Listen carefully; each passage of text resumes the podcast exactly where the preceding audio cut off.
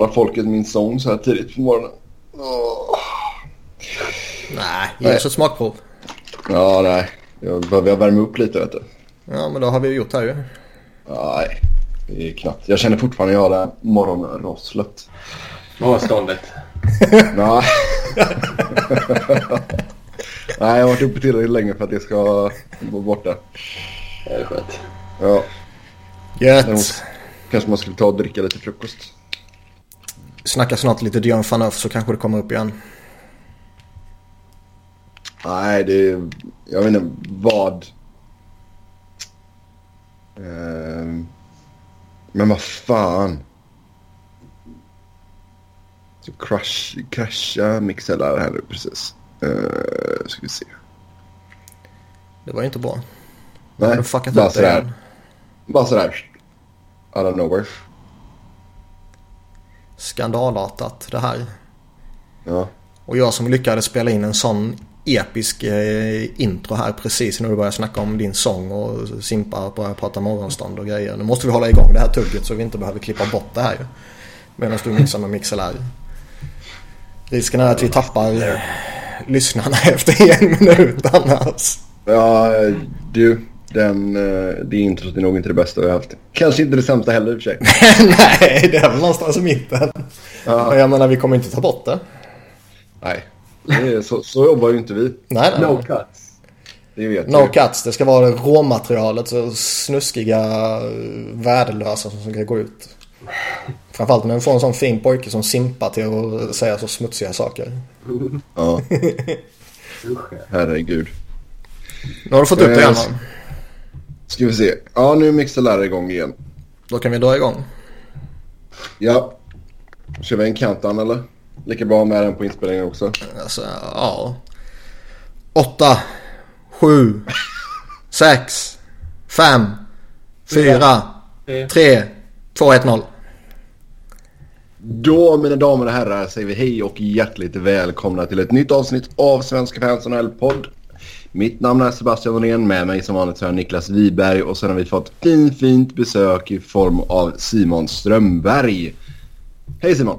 Tjena! Hej Niklas! Hej, hej.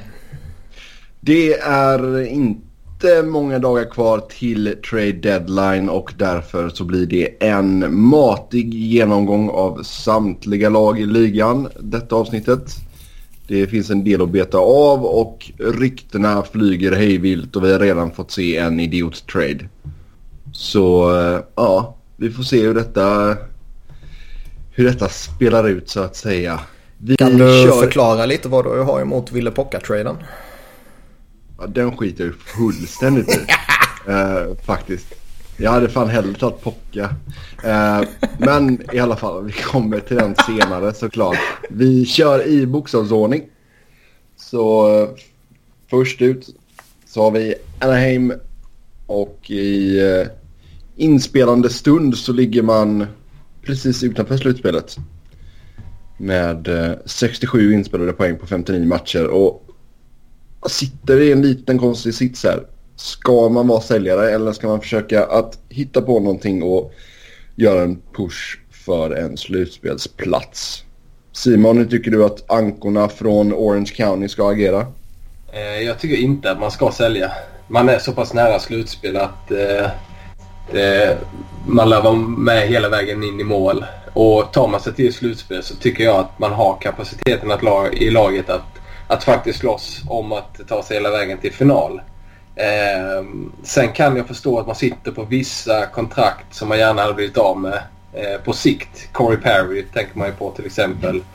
Eh, det finns även sånt som Kevin Bieksa och sådär. Men, men jag tycker ändå inte det är motiverat att trada bort de här spelarna i nuläget. Om du inte får någonting tillbaka som kan hjälpa dig omedelbart. Eh, men om du skickar en Corey Perry på ett dåligt kontrakt så lär du inte få en spelare av samma kvalitet eller bättre på ett bättre kontrakt. Nej, alltså där får du nog, alltså just med tanke på hans förfall här verkligen, så känns det som att då skulle man behöva äta lite lön. Mm.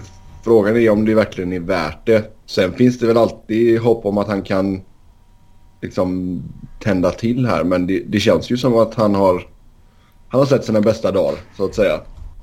Ja. Han har väl passerat sin prime men jag tycker väl ändå lite som ni är inne på att man tjänar, man, vad ska man säga, det finns nog mer eh, potential på att tjäna på att behålla honom och hoppas att han kommer tillbaka. Om det sen är nästa säsong eller eh, den här säsongens sista 11 matcher eller eh, om det är i ett eventuellt slutspel. Det, det återstår väl att se men Alltså ska man sälja honom nu så måste man ju sälja lågt. Man måste förmodligen retaina och eh, man måste rimligtvis ta något jobbigt tillbaka. Och jag menar... Ja, precis. Då, då, då, tror jag liksom man tjänar mer på att kanske... Eller vad ska man säga? Om man väntar med att sälja honom ett år eller vad det nu kan vara så tror jag ju inte att förutsättningarna för en trade blir sämre så tillvida att eh, man måste ta tillbaka något ännu mycket sämre än vad man måste göra nu. Det har jag väldigt svårt att tänka mig. Däremot kan ju förutsättningarna bli avsevärt mycket bättre. Mm. Så det är lite, lite fel läge att sälja. Ja, jag håller med. Och sen, sen kan man också liksom... Som jag, jag tycker ändå de har ett väldigt bra lag och det är nog inte ens vad man tycka och känna att han har ändå kapacitet. Man ser det i vissa matcher och så. Eh, att han har, har, ändå en viss kapacitet i sig och kanske till och med att bli tungan på vågen i alla fall i en runda. Och det är kanske allt som krävs för att det ska bli ett lyckat slutspel för, för Daxon att ta sig dit. Oh ja. eh, så att eh, även om man... Hur man än vrider och vänder på det så blir det bättre att sälja senare. Eh, det finns nästan bara saker att tjäna på det. Och i värsta fall får man väl köpa ut de sista åren på kontraktet om det skulle bli ett sånt förfall. Mm. Men eh, riktigt så illa är det inte än och man sitter inte i någon, i någon jobbig cap-situation heller direkt. Eh, den är ändå helt okej. Okay. Eh, så det känns väl inte som att det är någonting man måste göra för att kunna hålla sig konkurrenskraftiga i nuläget. Ja, sen känner jag väl lite att jag delar det du sa där i, inledningen att jag tror de har goda möjligheter att ta sig till slutspel och tar de sig till slutspel. Jag menar de ligger en poäng från slutspel nu liksom. Tar de sig till slutspel så tror jag också de kan bli liksom obehagliga. De har en riktigt bra eh, backbesättning. De har några eh, några forwards som är bra eller jättebra så att säga. Och sen är John Gibson en, en klart kompetent målvakt. Så jag menar jag skulle inte skriva av dem bara rakt av sådär. Men samtidigt så är man lite tudelad för å ena sidan så är det skoj när sådana lag lyckas liksom smyga in på sista platsen typ. Och ställa till lite mot, mot högre sidade lag. Å andra sidan så önskar man ju inte Randy Carlisle någon framgång. Jag tycker ändå det är lite gött att det har gått bra för honom bara för att alla, oavsett om du var en old school-tänkare eller en eh, modern hockeytänkare, så alla var övertygade om att Randy Carlyle kommer vara ett nedköp på Bruce Boudreau. Och mm. det har kanske varit lite, men det har inte varit en katastrof många förutsåg. Nej, sen är det väl eh, alltså jag var ju väldigt skeptisk till att ta in Randy Carlisle 2017 eller vad det nu var liksom. Men eh, i grunden så är väl ändå Anaheims core så pass bra så att han inte borde kunna sänka dem fullkomligt. Alla de här backarna de har, alla de här forwards och så vidare. Det, men, eh, men samtidigt så känner man om man går tillbaka till vad man behöver i trade deadline. Om vi är överens om att man inte vill ha någon som säljare så känns det väl samtidigt som att det kanske inte heller är ett klockrent läge att gå in och köpa på sig en massa rentals. Eh, offra så för att det känns inte riktigt som att det är lätt att hitta det som kanske skulle behövas. Vilket kanske är att byta ut Corey Perry mot en Corey Perry för fem år sedan. Men hittar du inte vid trade deadline så att risken är att man bara offrar framtida spelare för någonting som man ändå inte kommer få tag i just nu. Det har väl ryktats lite att man kan tänka sig gå efter typ Kane eller Nash eller någon av de här stora. Mm. Och eh, de har ju en stor del av sina picks kvar de kommande åren.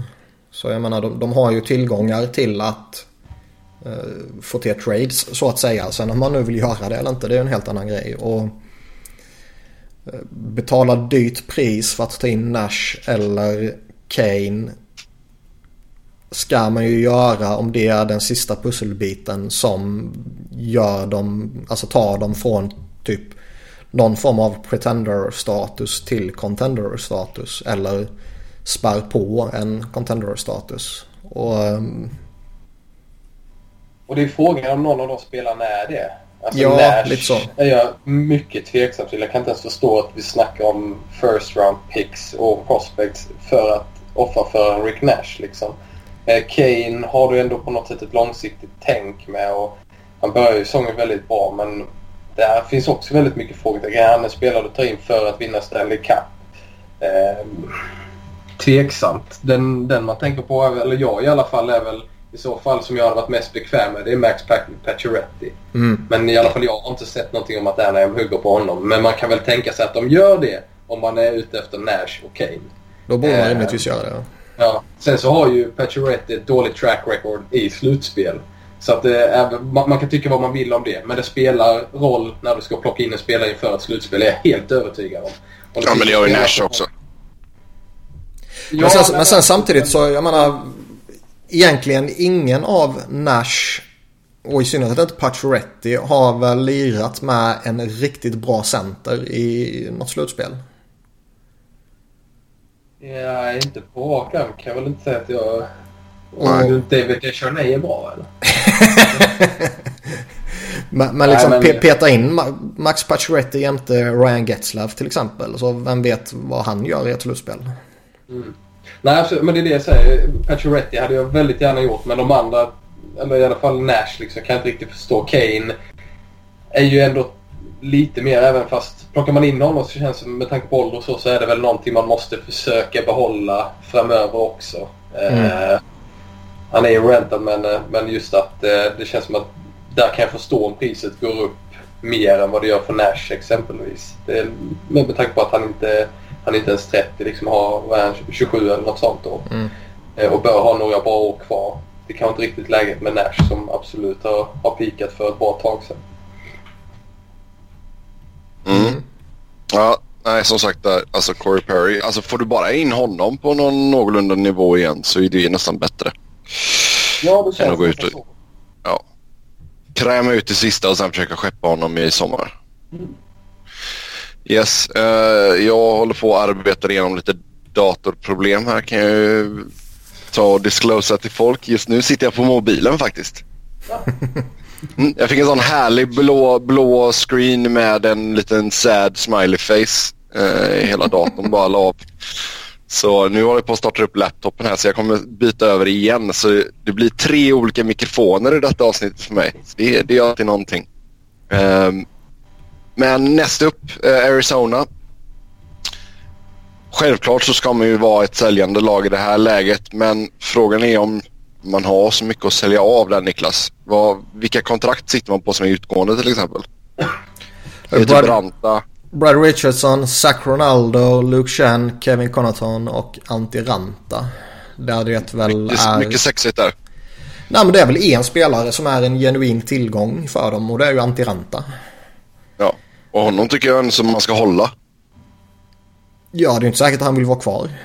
Jag menar han blir UFA till sommaren. Eh,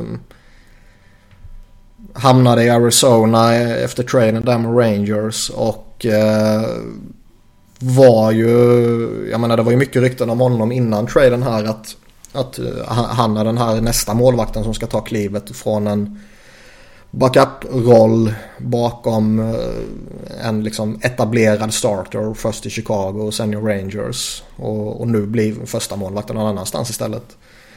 Och det blev han i Arizona. Sen har inte det gått så jävla bra i Arizona. Men om man ska hänga honom för det eller om man bara ska titta på laget och förutsättningarna och rycka på axlarna och inte bry sig om det. Det, det, det kan man ju diskutera Nej, in i oändelsen liksom.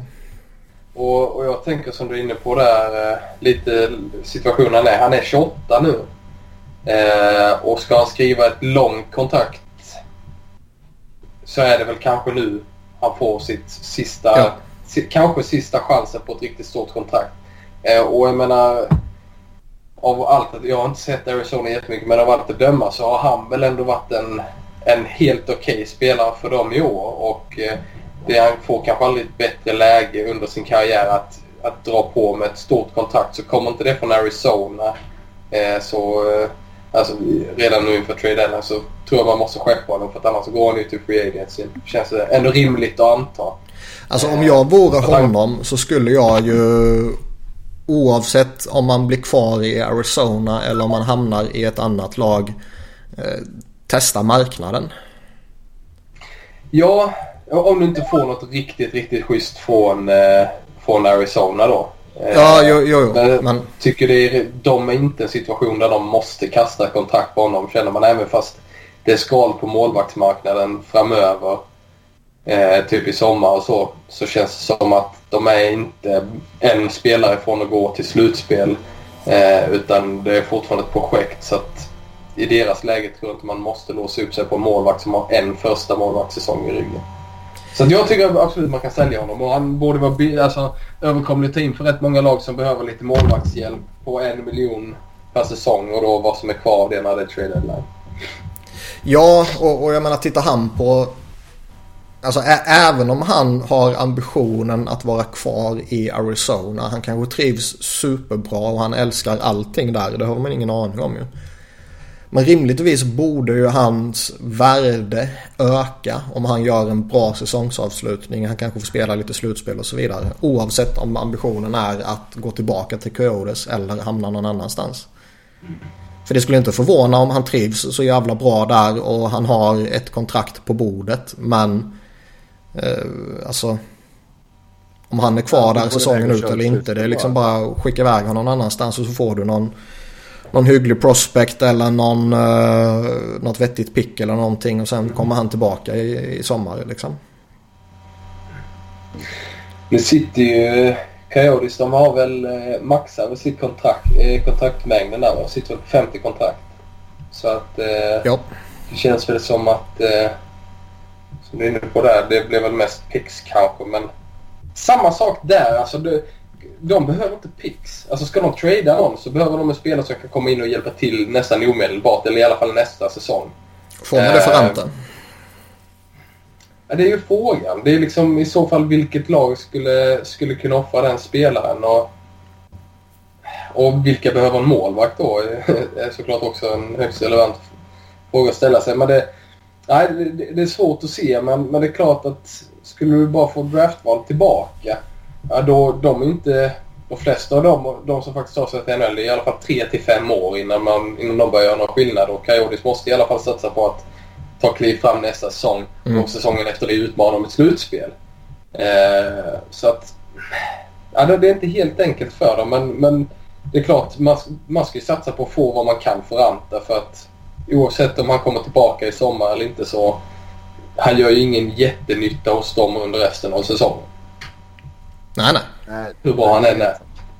Det är helt sant. Och jag menar, nu har man ju gått och vunnit tre matcher på raken här. Ehm, och det är väl nästan så att man, man får inte spela för bra här nu så man spelar upp sig och liksom minskar chanserna för att få mm. det här valet. Men vad, vad tror ni om Luke Chen då? Jag tror han är en sån där... Eh... Jag, jag, skulle inte bli ett dugg förvånad om det är någon eh, contender eller liksom strax bakom contender-status om man säger så. Som snappar upp honom och använder honom som sjätte, sjunde back någonting i, i, i en lång säsong för vad man hoppas blir en lång säsong liksom.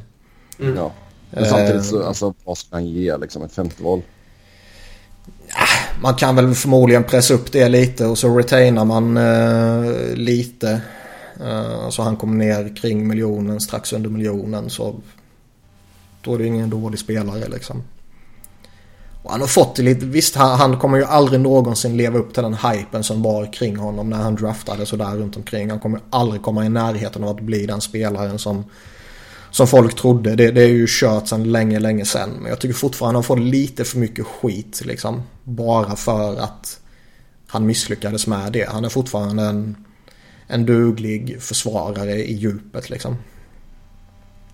Sådana vet vi att nästan alla lag som vill gå för kuppen vill ha. och han är högerfattad dessutom. Det är ytterligare en tillgång. Så jag, jag tror eh, han, han bör man sälja. Eh, och eh, om det, jag håller ju med det Simpa säger. De är ju större behov av att få omedelbar hjälp och de får ytterligare bara några, några halvdant pix sådär. Men man tar ju vad man kan få liksom. Men skickar inte det också lite dåliga signaler? Jag tänker så här att ofta när man tänker varför gör man inte, typ låt säga eh, när Jim Benning var det väl som inte skickade den Hamuse för något år sedan. Och det var jättemycket snack om det och jag var en av de som höll med om att det är klart man måste bli av med honom för vad man kan få liksom. Men å andra sidan så skickar det också en signal att om man pressar mig tillräckligt hårt så kommer jag gå med på det du vill. Och Shaker, jag vet inte riktigt hur hans status är i NHL men han är fortfarande ung. Han har varit där under en rätt kort period fortfarande.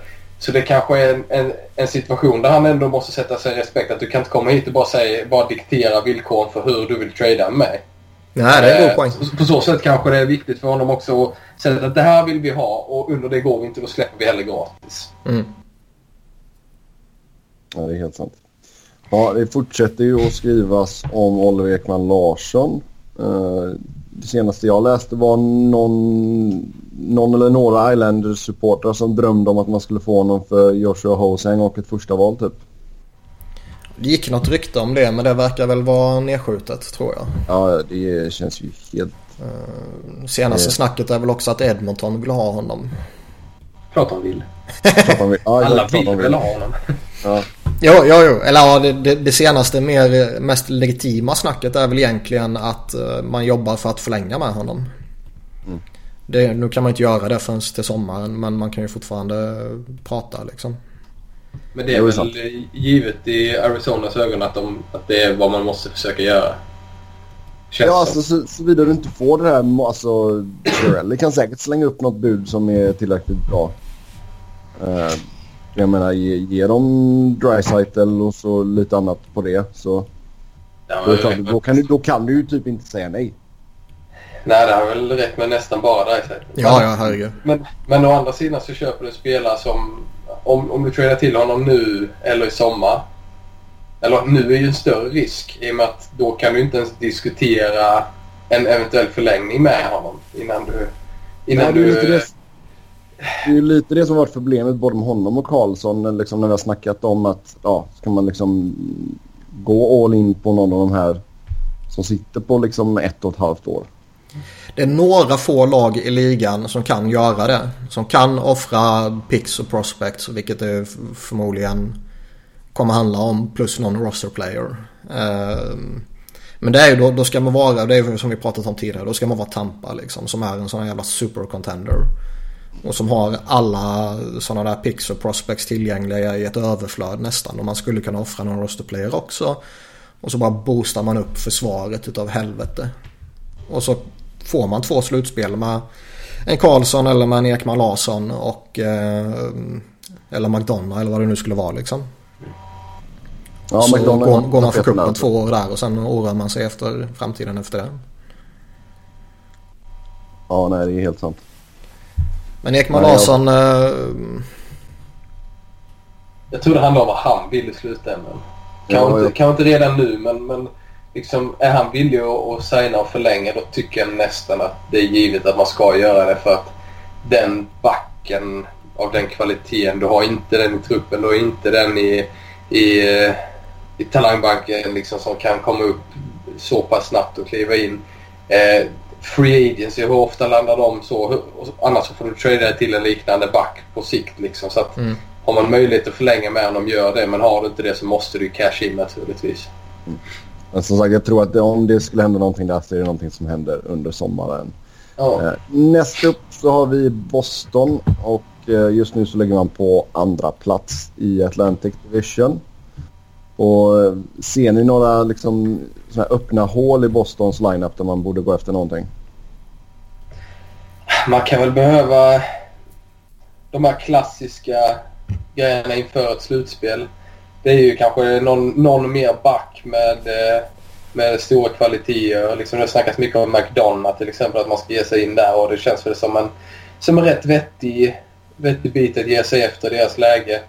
Eh, Annars så är det ju, man lever ju mycket på första kedjan men å andra sidan du kan inte värva in en hel andra kedja. Det finns ju liksom inte. Och har ändå bra spelare som eh, för bredden och sådär. Så jag tycker det ser rätt bra ut. Men, men de här lite klassiska trade deadline-grejerna. En, en till ytterforward kanske med, med lite scoring punch. Eh, bra back. Eh, och sen så kanske lite djup i mitten. Så, så ser det väldigt bra ut kan jag tycka.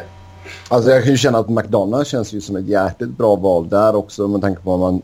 Vi har ju sett att Chara har ju gått och blivit gammal och visst, eh, Niklas säger alltid att jag hatar för mycket på Chara men... Ja, det gör du. Han är ju inte den backen han var för en gång. Uh, och jag menar McDonough hade varit en jävligt bra arvtagare där tycker jag ändå. Alltså arvtagarna har de ju redan internt. Uh, mm. Däremot så... På sikt ja. Ja, Charlie McGav var ju rätt jävla bra redan nu. Jo. Uh, men liksom... Med tanke på hur fantastiskt bra Boston har gått de här senaste veckorna så är det ju som jag sagt tidigare. Det, det är ju de mot Tampa jag ser som lagen man måste slå i Eastern. Beroende på vad som händer eh, den här sista veckan nu såklart då. Eh, man kan ju aldrig räkna bort Pittsburgh med tanke på vilken core de har men jag tycker inte de ser lika fräscha ut alltså. Det kan vara att de tänder till ett slutspel så småningom men det, ja. Men idag är det ju Tampa och Boston och Boston med tanke på hur bra de går så fan vet de inte de borde boosta upp det ändå alltså. Och då känns ju McDonalds som en jättebra fit liksom som ni var inne på. Ja, det är sant. Man har... Ja. Jag är lite förvånad över hur bra de har gått ändå faktiskt. Tucka har spelat upp sig ganska rejält också. Men sen, ja, men sen är ju frågan eller risken i det vi pratar om nu. Det är ju också att det faktiskt är en formtopp. Alla lag har toppar och dippar. Mm. Boston har gått fruktansvärt bra nu. Och jag har egentligen ingen anledning till att tro att det inte är legit. För att kikar man på det så den här första kedjan är ju hysteriskt bra. Bergeron är ju en av världens bästa center. Det känns som att allt det här stämmer rätt bra. Men varför såg ingen detta komma? Och varför måste man inte ta det i beaktning att det kan vara att vi ser två månader av magiskt spel där målvaktsspelet också klickar. Men sen så blir Tucka den han var i början av säsongen i kassen. Bergeron är inte riktigt lika het. Ja, då är man ett rätt mediokert ett slutspelslag. Men man är inget finallag. Och om man då kastar in en McDonough har jag inget emot, men återigen om man kommer tillbaka till Nash och för hur mycket som är DeBrusk eller ett första val eller vad man ger för honom. Ja, ja utan det är, väl, det är väl McDonough som jag känner att man kan satsa på sen, sen lite breddspelare framförallt för att antingen är man så här bra och då gör inte en Nash till eller från. Eller så, så är man inte så här bra och då ska man inte offra det i onödan. Jag håller med dig.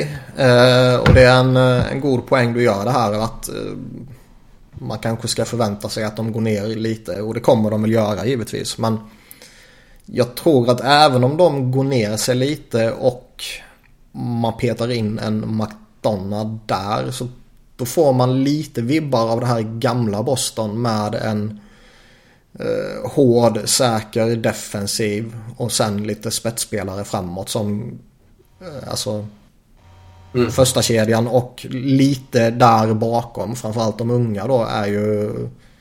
De kan ju vinna en matchserie liksom. Mm.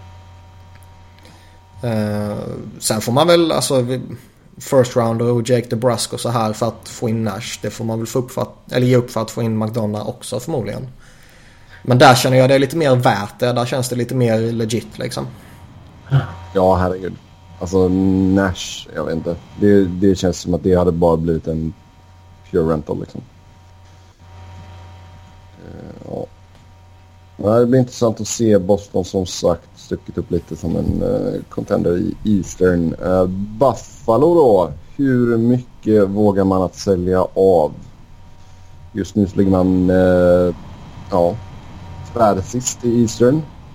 Man har god chans att bli eh, sämst i ligan. Man har bara tre poäng till godo på Arizona.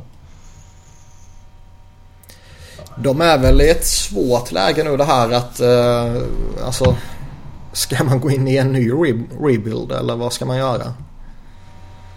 Alltså med tanke på att in, liksom Eichel är ju ändå så navet i detta laget och han är ju fortfarande så pass ung så det är väl helt okej. Okay. Reinhardt också bara 22.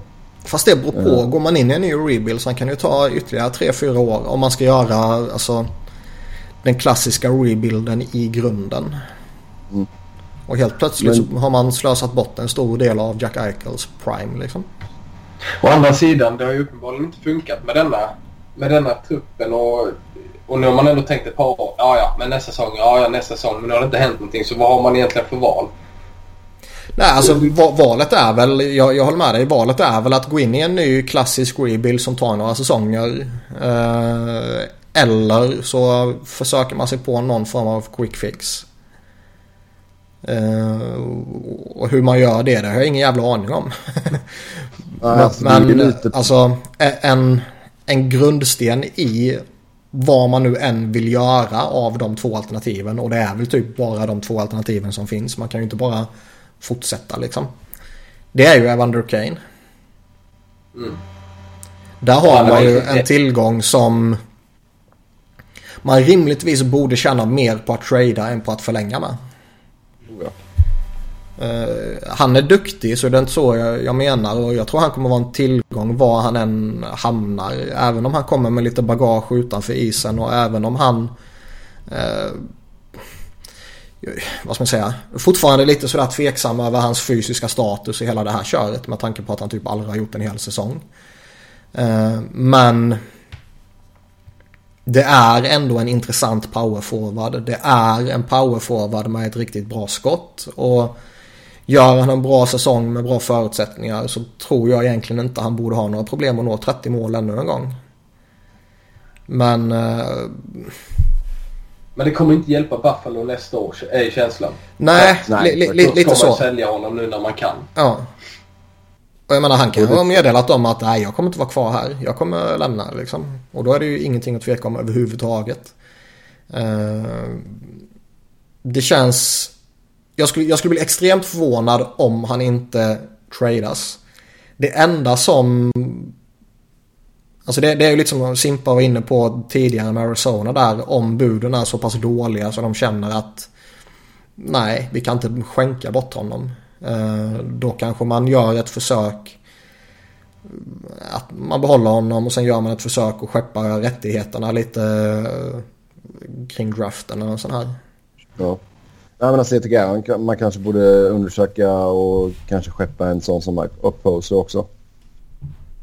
Om man har möjlighet honom? så är det ju ett jätteja naturligtvis. Mm. Men eh, vem tar emot hans kontrakt? Jo, det är helt sant. Det är inte det Alltså, vem, bästa. nej, vem, vem tar emot honom? Vem tar emot Matt Molson även om han verkar ha gått rätt bra nere i AHL liksom? Eh, Så det, det finns ju kontrakt som de, eller kontrakt och spelare för den delen, som de behöver bli av med. Eh, Men liksom, ja, visst man kan alltid hitta något annat skräp och byta skräp mot skräp. Mm, Och det kanske men här blir på- aningen alltså här- bättre. Jag tycker, ändå, jag tycker inte att det är så mycket som visar på att, som Simpa sa också, att det här har ju inte funkat med den här liksom kåren. Nej, då, då får man ta en till jäkla rebuild. Visst, det suger för fansen. Eh, men du har en så några spelare som är i så pass ung ålder så att det går att göra och de, det finns ändå så potentialen där. Eichel är extremt bra. Ristolainen kan bli någonting fortfarande. Och Ja, men det är klart liksom, man det- det är också spel- det. det- det är också en spelare som vi har snackat ganska mycket om, Ristolainen. Just att liksom, får han spela i den rätta rollen så tror jag han kan vara sjukt bra. Sen har han ju liksom blivit tvungen att ta en lite större roll än vad han kanske borde så pass tidigt i karriären ändå. Eh, Ryan O'Reilly, liksom, där borde det finnas lite intresse om man väljer att liksom, ja, bränna ner huset så att säga. Eh, Om han blir tillgänglig tror jag lagen kommer vara väldigt sugna på honom. I synnerhet om man kan pressa ner eh, cap-hiten lite. Så Men- det, det finns ändå som moves du kan göra där men det känns som att ja, du får ta och vad heter det, bita i det sura äpplet och uh, göra en till rebuild. Och sen har vi ju Len och Chad Johnson i kassan också. Ja, men där får du också hitta något nytt. Ja, Men där har de ju Ullmark på uppgång som väl vad det verkar som är framtidens målvakt i Sabres. Så där är ju frågan bara är han det nu, är han det nästa säsong eller är han det om ytterligare en säsong? Det Eh, har känns som att man har varierat väldigt mycket målvaktsposten de senaste åren. Och Mm. det, liksom, vid varje trade deadline händer det nästan någonting eh, när det gäller det. Eh, så att man, jag kan nästan förespråka lite stabilitet där. Men å andra sidan, bränner man ner det så varför inte skeppa om du får någonting för det. I alla fall en sån som Chad Johnson. Han har ju ändå hoppat runt lite de senaste åren och funkat hyfsat som andra målvakt eh, emellanåt. Och sån som Carolina skulle kanske plocka in honom och man kan om man når slutspel till exempel känns det som om man vill stabilisera en renta liksom. Så. Sen har du några intressanta namn nere i systemet också liksom. Så det är... Ja, nej. Tyvärr Buffalo-fans. Det är dags för en till rebuild. Så sälj, sälj, sälj. Carolina... Fast ja, det där är intressant Calvary. liksom. Alltså, man, har man oflyt så blir man ju nya Edmonton. Ja. Om man inte redan har blivit det. ja, Eastern svar på Edmonton, ja. Alltså det här att man, man försöker och försöker, ingenting händer. Eh, man börjar på sju nya rebuilds och ingenting händer och så vidare och så vidare. Men och så får, får man in bra prospects och Casey Middlestad är ju helt fantastisk och, och det ska bli jävligt skoj att följa han när han kliver in i NHL liksom. Men när han kliver in så måste han ju ändå hamna i en, i en omgivning som är värdig honom. Mm. Och då ska man ju, alltså Jack Eichel kommer ju inte, eller försvinna såklart men man bör ju ändå försöka se till så att det finns mer än bara Jack Eichel. Men sen är vi, man får nog också tänka på att det är nytt management sen i somras och eh, de måste få möjlighet att bygga det som de tror på. Oh ja.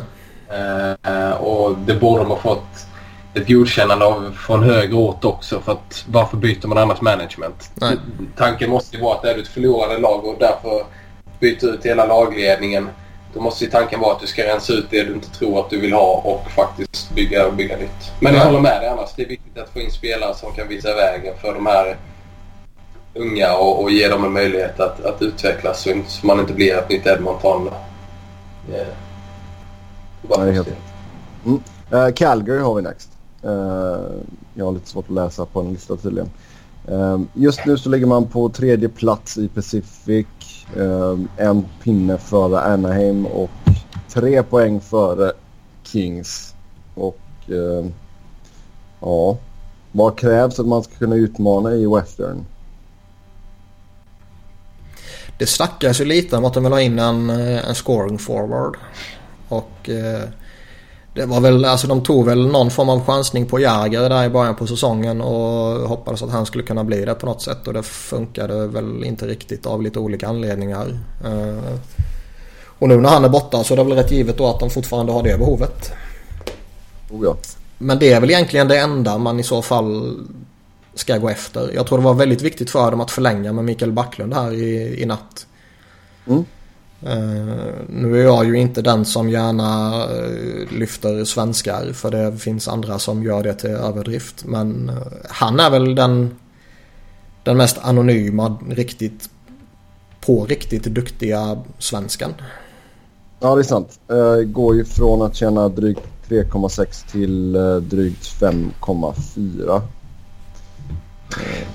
Det är en bra lönebump för honom också. Ja, den är väl för också. För Problemet för Calgary är väl att man saknar både första och andra runda i år. Du saknar andra och tredje runda nästa säsong. Mm. Och du har inga superprospects som det känns heller som du kanske kan offra för att få in, om man vill ha scoring forward, eh, en målgörare. Liksom, jag vet inte sådana här eh, Shinkaruk. Han är väl är någon som skulle vara intresserad av honom nu för tiden. Nej. Eh, och inte han Poirier eller vad han heter heller liksom. Det är väl, man, snackar om att har en Joan Gillis, målisen. Ja, de har några målvaktsprospekt som ja. kanske skulle kunna vara det. Men å andra sidan, det finns väl, det är väl inte många lag som, som väljer att betala allt för mycket, alltså se, se det som en allt för, för hög valuta liksom och ta in ett målvaktsprospekt som man, man vet ju aldrig hur de går och Eh, så att det känns som man har inte jättemycket att handla med kanske för att få in den där spelaren. Det är klart, bara breddspelare finns ju alltid men om man vill ha in en, en klassspelare så, så ser jag inte riktigt att man kanske har rätt, rätt grejer att offra för, för att ta in den spelaren. Calgary känns ju dock eh, som det laget som skiter fullkomligt i att de slösar bort ytterligare en first rounder typ.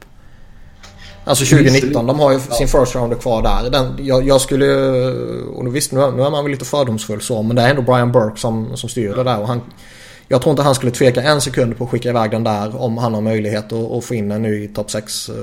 Eller om det är det man vill ha. Eller om det är en middle 6. Men förmodligen topp 6. Och kanske Sam Bennett är väl kanske den spelare man tänker på i truppen som kanske ändå har på något sätt ett värde som skulle kunna landa den spelaren. Mm. Eh, för men han är 21, tjänar under 2 miljoner vilket kan vara hyfsat mycket för, för vad han har presterat. Men, men det, det borde vara ett, ett projekt för något. Alltså något lag borde kunna se honom som ett projekt med hopp om att... Men sådär en reclamation project liksom.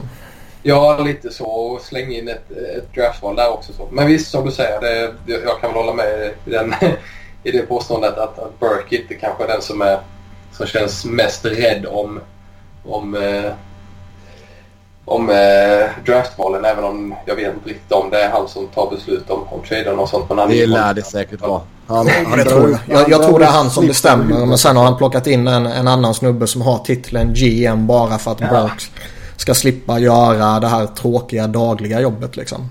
Ja, ja men det är möjligt. Men, men oavsett alltså visst. Han, men på något sätt. Och, och det är klart, skickar du 2019 så har du ändå möjlighet att få tillbaka ett första val innan nästa draft. Men annars riskerar man att hamna i den här Rangers-fällan utan att kanske vara på den nivån de ändå var i några år. Där man byter bort framtid hela tiden och aldrig får något resultat. Nej, alltså det, det kan vara värt att påpeka. Jag skulle själv inte göra det. Jag skulle värdesätta de få pixen de har kvar. Ja herregud, alltså skickar du första valet 19 då har du inte någonting förrän i fjärde rundan liksom. För jag ser liksom, även om jag tycker att, ja, även om jag tycker att Calgary har en intressant core. Mike Smith har varit bra för dem. De har bra försvarare. De har en, en handfull forwards som är väldigt bra. Så ser jag liksom ändå inte dem som det här laget som kan ta sig förbi och gå hela vägen liksom.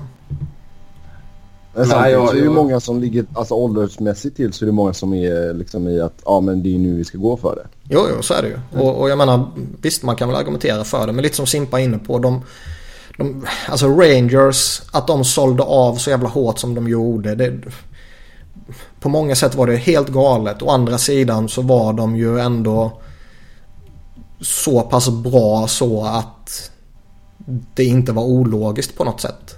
Ja, men jag menar, de, de vann de vann Presidents Trophy, de var i final. De hade väl ytterligare två konferensfinaler. Mm. Så menar, om, om man är på den nivån, det, då är det ju... Om det är någon gång man ska, satsa så ja, är det ju då. då. Ja. Eh, och medan man har ändå skött sina kort hyfsat rätt och trots att man inte hade den första runda på flera år så har man ju ändå lyckats. Man är fortfarande med i slutspelskampen även om man har valt att sälja av i år. Men, men Calgary har ju inte varit det. Man har varit i slutspel en gång de senaste tre åren eller något sånt. Och även om man tar sig dit i år så känns det bara ja, jo, du kommer dit. Men nästa år så kanske det kollapsar igen precis som det gjorde i fjol. Liksom. Och, nej, de, de är inte i det läget där jag tycker att man kan satsa för det, det, du köper dig till är kanske att vinna en runda eller två. Du vinner inte... Du, du köper det... För de här eh, första valen och sånt så köper du inte en Stanley Cup-final. Nej, det är Nej. sant. Mm. Näst upp då Carolina. Uh, sälja, köpa eller stå still. Uh, man ligger ett par... Ja, man är bara en pinne ifrån en wildcard-plats men... Uh, känns fortfarande som att det ska mycket till för att man ska nå slutspel. Men de måste väl satsa va? Det finns väl inget annat. Eh, jag säger inte att man ska sälja av unga spelare för massa rentas men man kan ju inte gå in i säljmode när du för första gången på vad är det, åtta år faktiskt har en legit chans att ta det till slutspel under en ny ägare. Nej, jag tänkte säga det. Nu, nu när nya ägaren här, han har kommit in, han har försökt blåsa lite ny vind och det har blivit lite hype och han känns ju ändå liksom genuint som att han vill göra något med det här. Uh, att då gå in i det här läget uh, en poäng utanför som ni var inne på och då börja sälja av de få tillgångarna som man har. Det är ju inte jättemycket. Är, vi pratade med Emil förra veckan och det är liksom Derek Ryan och Lee Stempniak som är pending UFAs tillsammans med Cam Ward. Och Cam Ward han kommer spela ut karriären i Carolina känns det som ju. Om, om, om han själv vill det typ. Uh, och Lee Stampniak och Derek Ryan det är ju, i sammanhanget skitspelare. Så jag, jag skulle nog ändå tycka att det är kanske mer värt att försöka rida vidare lite på den här nya hypen kring nya ägaren och kanske göra det till en kostnad av någon prospect eller något bra pick. För att försöka boosta upp kanske en forwardsbesättning eller någonting med någon sån här, kanske inte Rick Nash eller Evander Kane men gruppen strax därefter liksom. Ja, där, där är helt med dig. Men å andra sidan så det man verkligen behöver, det du har mycket av, det är ju forwards. Alltså på forwardsidan. Det är ju forwards som är bra men inte fantastiska. Mm. Och om en till sån gör skillnad. Vet Nej, jag tror inte det det du egentligen behöver. Nej, jag tror inte det gör någon jätteskillnad. Utan, och, och jag tror att av de lagen som ligger kring eh, slutspelsstrecket i Eastern så tror jag väl ändå det är Keynes som har sämst chans att ta sig till slutspel. Men jag tror det finns ett mervärde i eh, någon, liksom signalen som det skulle kunna skicka under nya ledningen. Att eh, nu har vi kontakt. Nu, vi kommer inte trada till oss Ryan McDonough men vi tar in eh, Thomas Vanek, Boone Jenner. Alltså någon sån där lirare som är kategorin under de, de mest eftersökta om man säger så. Men alltså, k- k- tror ni det finns någon chans att man kan få iväg Kryger typ? Om du skickar honom tillsammans med Justin Falk eller Noah Hannifin eller något sånt. Så borde man kunna bli av med honom. Jag tror man kan bli av med honom eh, även om det bara är han så att säga. Men då får man ju nog förmodligen vara redo på att ta kontrakt tillbaka. Mm. Eh, För jag, jag tror fortfarande, även om han har varit rätt eh, halvdan denna säsongen. Så eh, jag tror ju inte lagen har glömt vad han gjorde i Chicago. Och peta in honom bakom, eller alltså i, i ett sånt starkt lag som Chicago var där och då. Så kanske han återfår någon form av det gamla. Det tror jag fortfarande lag är redo att chansa på. Skulle, du, skulle man skicka i, i Hurricanes skor, skulle man skicka Darling för en annan första målvakt? Om du får naturligtvis ge mer än bara Darling då med tanke på hans säsong. Men ger man upp på honom nu om man får möjlighet? Ja. Du får in. Lena. Låt säga att du, Darling och, och någonting för Lena. Jag undrar, alltså det där, det där är jävligt intressant faktiskt. För det finns ju alltid det här som, som man pekar på när du precis har signat en spelare och sen tradar iväg honom direkt. Kommer det någonstans ge dig ett rykte bland eh, spelarna att ja okej, de, de, liksom, de är inte redo att ge en spelare chansen. Alltså jag tror inte det om du gör det flera gånger om så ja, men inte om du gör det liksom. Om de skulle ge upp på Darling här nu, nej. Det tror jag inte. Nej, jag vet inte. Jag säger inte att det är det ena eller det andra. Men det finns ju en risk. Det, det, det tror jag vi alla kan vara överens om. Att jo, det kan bli så. Och eh, jag menar Carolina idag är väl inte direkt det mest attraktiva stället att signa i. Nej, det är klart inte. Eh, och ska man då riskera att den statusen försämras ytterligare genom att ge upp en målvakt efter ett år? Alltså, Ja. han har ju inte funkat. Jag vet, jag vet inte, nej nej, men jag menar vi har ju sett många spelare som har haft ett dåligt år och sen kommer tillbaka. Jo, det är sant. Eh, och jag säger inte, jag vet inte riktigt vad jag skulle göra men jag bara tänker högt så att säga. Men jag, Ja. jag tror det kan finnas en risk i det. Men men om man säger, det finns ju ett behov för en målvakt som är bra. Och tror man inte längre på Darling då känns det som att då måste man försöka åtgärda det innan det är alldeles för sent. För att gör han en så, sån här säsong till så är han ju osäljbar. Jo, Ja, men det, också det är ju också svår en sån grej balansgång, kanske- helt klart. som- Det är också en sån grej som kanske får vänta till sommaren tror jag. Mm. Faktiskt. Däremot så, eh, jag hade inte haft, en- eller jag hade inte haft någonting emot, jo det hade jag. Men jag skulle kunna se att Pittsburgh går in och eh, lägger ett skambud på Kryger och får honom plus att Carolina behåller typ 50%. Det känns ju som en jäkligt Pittsburgh-grej att göra. Mm. Mm. Så vi får se vad som händer där helt enkelt. Chicago. Ha? fan vad dåligt man går. Det är hur skoj som helst. Ja, det vet jag att du gillar skadeglädjen där. Sex raka förluster har vi när vi spelar in detta. Och eh, ja, vad ska man hitta på? Det är en ovan sits för dem kan man ju lugnt säga. Ja, Dale Tellon bestämmer Florida igen. Så frågan vi har skrivit här på vårt lilla körschema om man kan sälja av de stora kontrakten så är det ju... Så är det till Florida. Ja.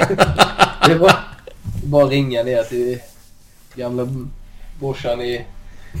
Eller polaren i, i Florida så löser det sig. Men eh, det är klart att... Frågan är ju här. Det, det är klart.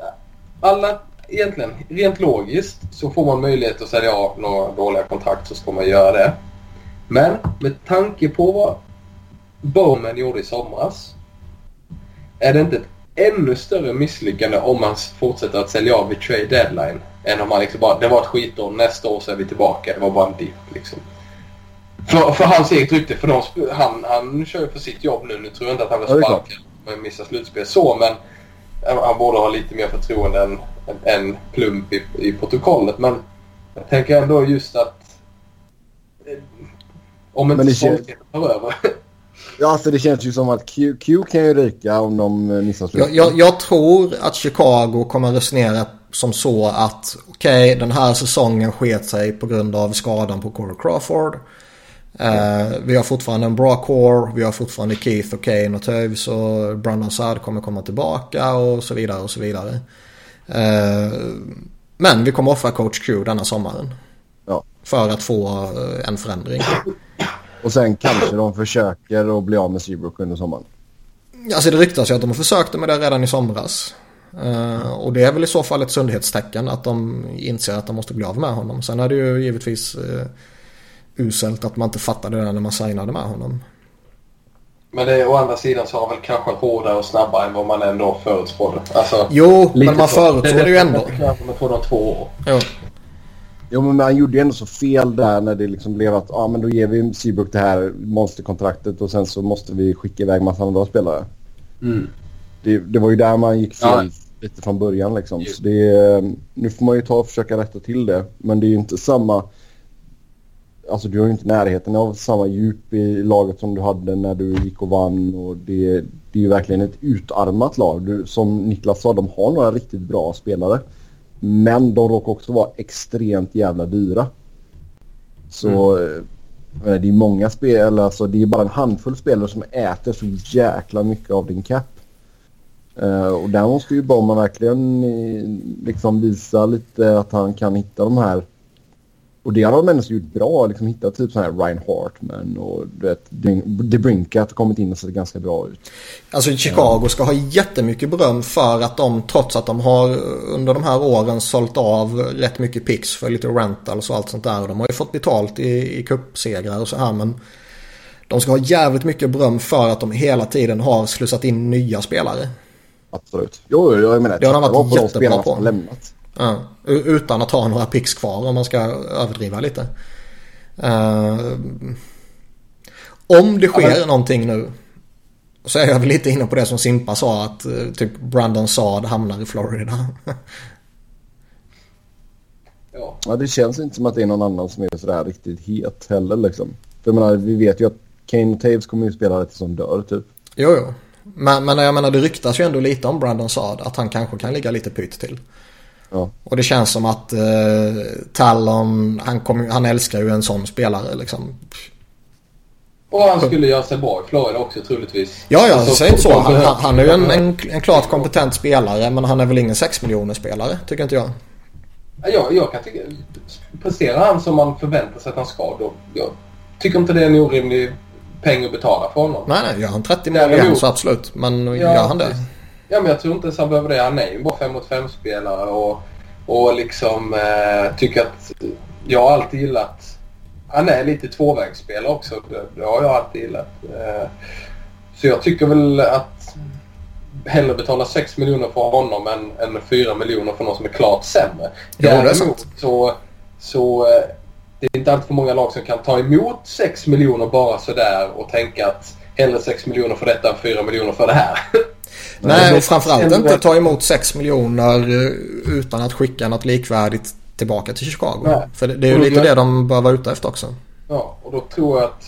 Jag tror det är svårt för honom att sälja av eller trada bort honom, trada tillbaka honom och sen så går det åt skogen. Man skulle trada bort honom direkt igen. Men jag håller med dig. Det är väl kanske den spelare man kan trada. Mm. Men, eh, men eh, jag tror inte... Det hade varit komiskt om han vid nästa trade deadline kommer tillbaka igen när Chicago utspelar. Davis han vill ha sin polare. Ja men det, det är liksom... eh, Ja. Det, det, man är lite bakbunden. Men å andra sidan detta... Jag, tror, jag tycker ändå vi är för hårda mot Chicago. Skrattar åt dem. Det är kanske lite för att man är trött på att... Man blir trött på bra lag. Så Ja. enkelt är det. Men det är lite så här, Detta är priset man får betala för att vinna tre Stanley Cup och vara bra i, i nästan ja, 7-8 år har man varit ett riktigt topplag. Och det är ett Det- pris som vi alla tre skulle vara redo att ta. Ja, alltså det, spelar ingen man, man får ta detta och de kommer säkert vara halvkassa till dåliga ett par år. Men det är vad det kostar att ligga på topp. Det är så ligan funkar. Och det är inget konstigt med det egentligen. Det finns de som, som går igenom samma dippar utan att ha de topparna. Kolla Rangers till exempel. Man fick ingen betalning. Man kommer säkert ha några dåliga år där man missar slutspel. Det spelar ingen roll om du kommer sist i ligan eller blir sista laget att missa slutspel. Missar du slutspel så missar du slutspel. Mm. Så att eh, det, det är bara att bita i det sura äpplet och, och försöka trada det som går att trada till exempel Seabrook. Men, men annars får man ta ett par dåliga år här och så får man hoppa att capen går upp tillräckligt mycket att 10,5 miljoner inte är speciellt mycket för Taves. Nej, exakt. Ja, det känns lite så. Ja, nästa lag till rakning, eh, Colorado. Och eh, ja, trots att man har spelat upp sig rejält från fjolåret så eh, just nu så ligger man strax utanför slutspel. 66 pinnar, två poäng bakom Minnesota på sista wildcard-platsen. Det är väl någonstans där deras hopp kommer ligga tror jag. Det är väl att knipa den sista. Ja det är det. Men jag tror fortfarande, alltså det är väl tre lag. Man kan ju väl räkna bort Chicago, det är för stort avstånd tror jag. Men eh, det är väl tre lag där som kan utmana då. Det är ju Anaheim, Colorado och LA. Och där känns väl Colorado som det svagaste laget. Ja, för samtidigt Ja. också det mest spännande laget. Ja, ja. Det säger jag ingenting om. Och jag menar, kommer Nathan McKinnon på en sådär superform-topp igen så kan han pusha laget extremt hårt. På ett sätt som Det- kanske ingen spelare i de två andra lagen kan. Nej, alltså där hade man ju lite oflyt då att han gick och blev skadad. Um, Jo, det kan man Man- säga. han gick ju jävligt bra där. McKinnon var ju en beast. Mm. Och eh, liksom sätta den... För det är väl typ Kerfoot som har varit uppe och lirat där istället för honom. Och det är ju, ja, det är en ganska stor ask. Eh, Det ska sägas dock att Colorado har ju bra förutsättningar för att skicka picks. Mm, man har två första val och två andra rundsval i kommande draften. Och två tredjedelar. Men, Mm. men hur när man än är på slutspel. Man, man, man petar väl inte i planen nu. Man låter det spela ut sig som det blir. Alltså hade jag varit Colorado i detta läget så visst, det, det skulle vara härligt med en slutspelsplats. Men känns det ändå som att okej, McKinnon är så här bra. Det var svaret vi ville ha i år. Okej, försvaret funkar faktiskt när Eric Johnson är, är frisk och Tyson Berry spelar som han ska. Okej, målvakterna är helt okej. Det är inte ligans sämsta duo. Så länge det inte funkar så har vi i alla fall så att vi kan bygga. Så att jag hade... Ta, ta draftpicksen som du kan nu. Och sen eh, och, och behåll dem. Behåll det du gör. Sälj av kanske som... Får, får du någonting betalt för Blake Como. Sälj av honom. Går du till slutspel, jättestor bonus. Men låt inte det påverka planen som är i rörelse nu. För att det börjar se bättre ut för Colorado. Och, och eh, med tanke på vad som kan dyka upp på Free Agency och sånt åren framöver så. Alla vet att alla som är födda mitten av 80-talet till mitten av 90-talet i Sverige älskar Colorado. Det, det är liksom, det är ju vårt darlinglag här nästan. Så det känns väl som att, vem vet? Vissa Colorado nästa säsong så kanske Erik Karlsson blir free agent och gör en riktigt push för honom då.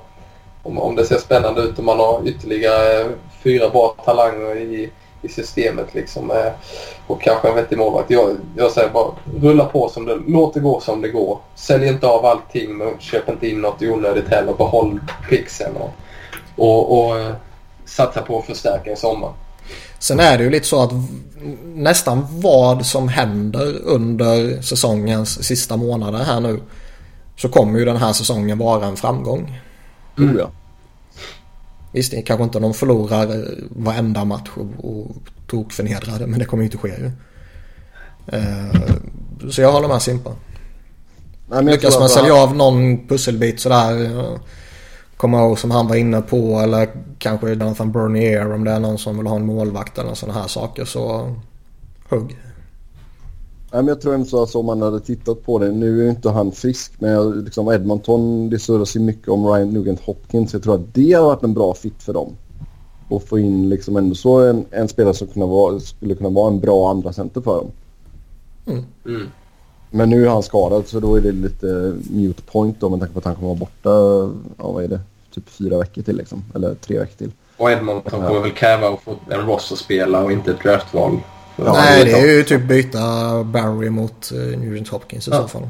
Ja, då ska man bara lägga på luren direkt. Eh, faktiskt. Columbus då har... eh, ja, vad har hänt här? Man har dippat lite. Eh, just nu så ligger man utanför slutspelet. Eh, en poäng bakom Islanders sista wildcard-platsen i East. Och man är fem poäng bakom Philadelphia som ligger trea i Metropolitan. Antingen så har ju det roliga tagit slut om man är på väg att krascha igen.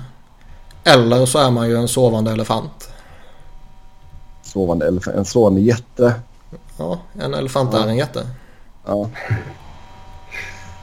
ja en blåval är större. Vad sa du? Jag, Blåval är större. Ja, de ens slår fram en blåval. Nej, men och liksom... Jag, jag, jag tycker ändå att... Uh, ja, vore jag dem skulle jag köpa. ja, jag, jag är inne på samma linje faktiskt. Jag tycker att man har ett bra lag och, och jag tror egentligen att det är en ordentlig center som saknas. Eh, Wennberg funkar inte i år. I fjol när han, när han eh, spelade in 50-60 poäng, ja då var man ett riktigt bra lag. Men nu har man inte riktigt den i år. Det är en tuff division. Det är inte mycket marginal att spela med även om det är väldigt bra. Skillnad på ett, ett Metro-lag som är helt okej och, och väldigt, väldigt bra. Det, den skillnaden är inte stor. Och, Framförallt inte när du har två centrar som har tagit lite steg tillbaka. Då i Wennberg som du sa och sen Brandon Dubinski är ju inte samma lirare längre. Nej, nej, nej. Alltså det är väl lite det som är grejen också. Jag tycker det är lite tidigt att köra Pierre-Luc Dubois som din första center också. Vilket man har gjort. Så... Jag, jag gillar verkligen den tanken de hade på, eller som man har hört lite, jag vet inte om det är något stoff som det ligger någonting i, men att plocka tillbaka Derek Brassard. Jag, jag vet han inte är någon superspelare. Men jag tycker ändå att han skulle vara en, en spelare de kan betala för, det är rimligt att betala för och som jag ändå tror skulle göra skillnad för dem eh, i detta läge. För då skulle du kanske ha Dubinski eller Wennberg som tredje center i en riktig tredje centerroll och då har du bra spelare i första och andra kedjan också eh, i mitten. Då har du, om man säger då, då har du Wennberg, då har du Dubinski, då har Brassard och då har du Dubois. Det är ändå en riktigt stark centeruppsättning om man kollar genomsnittet.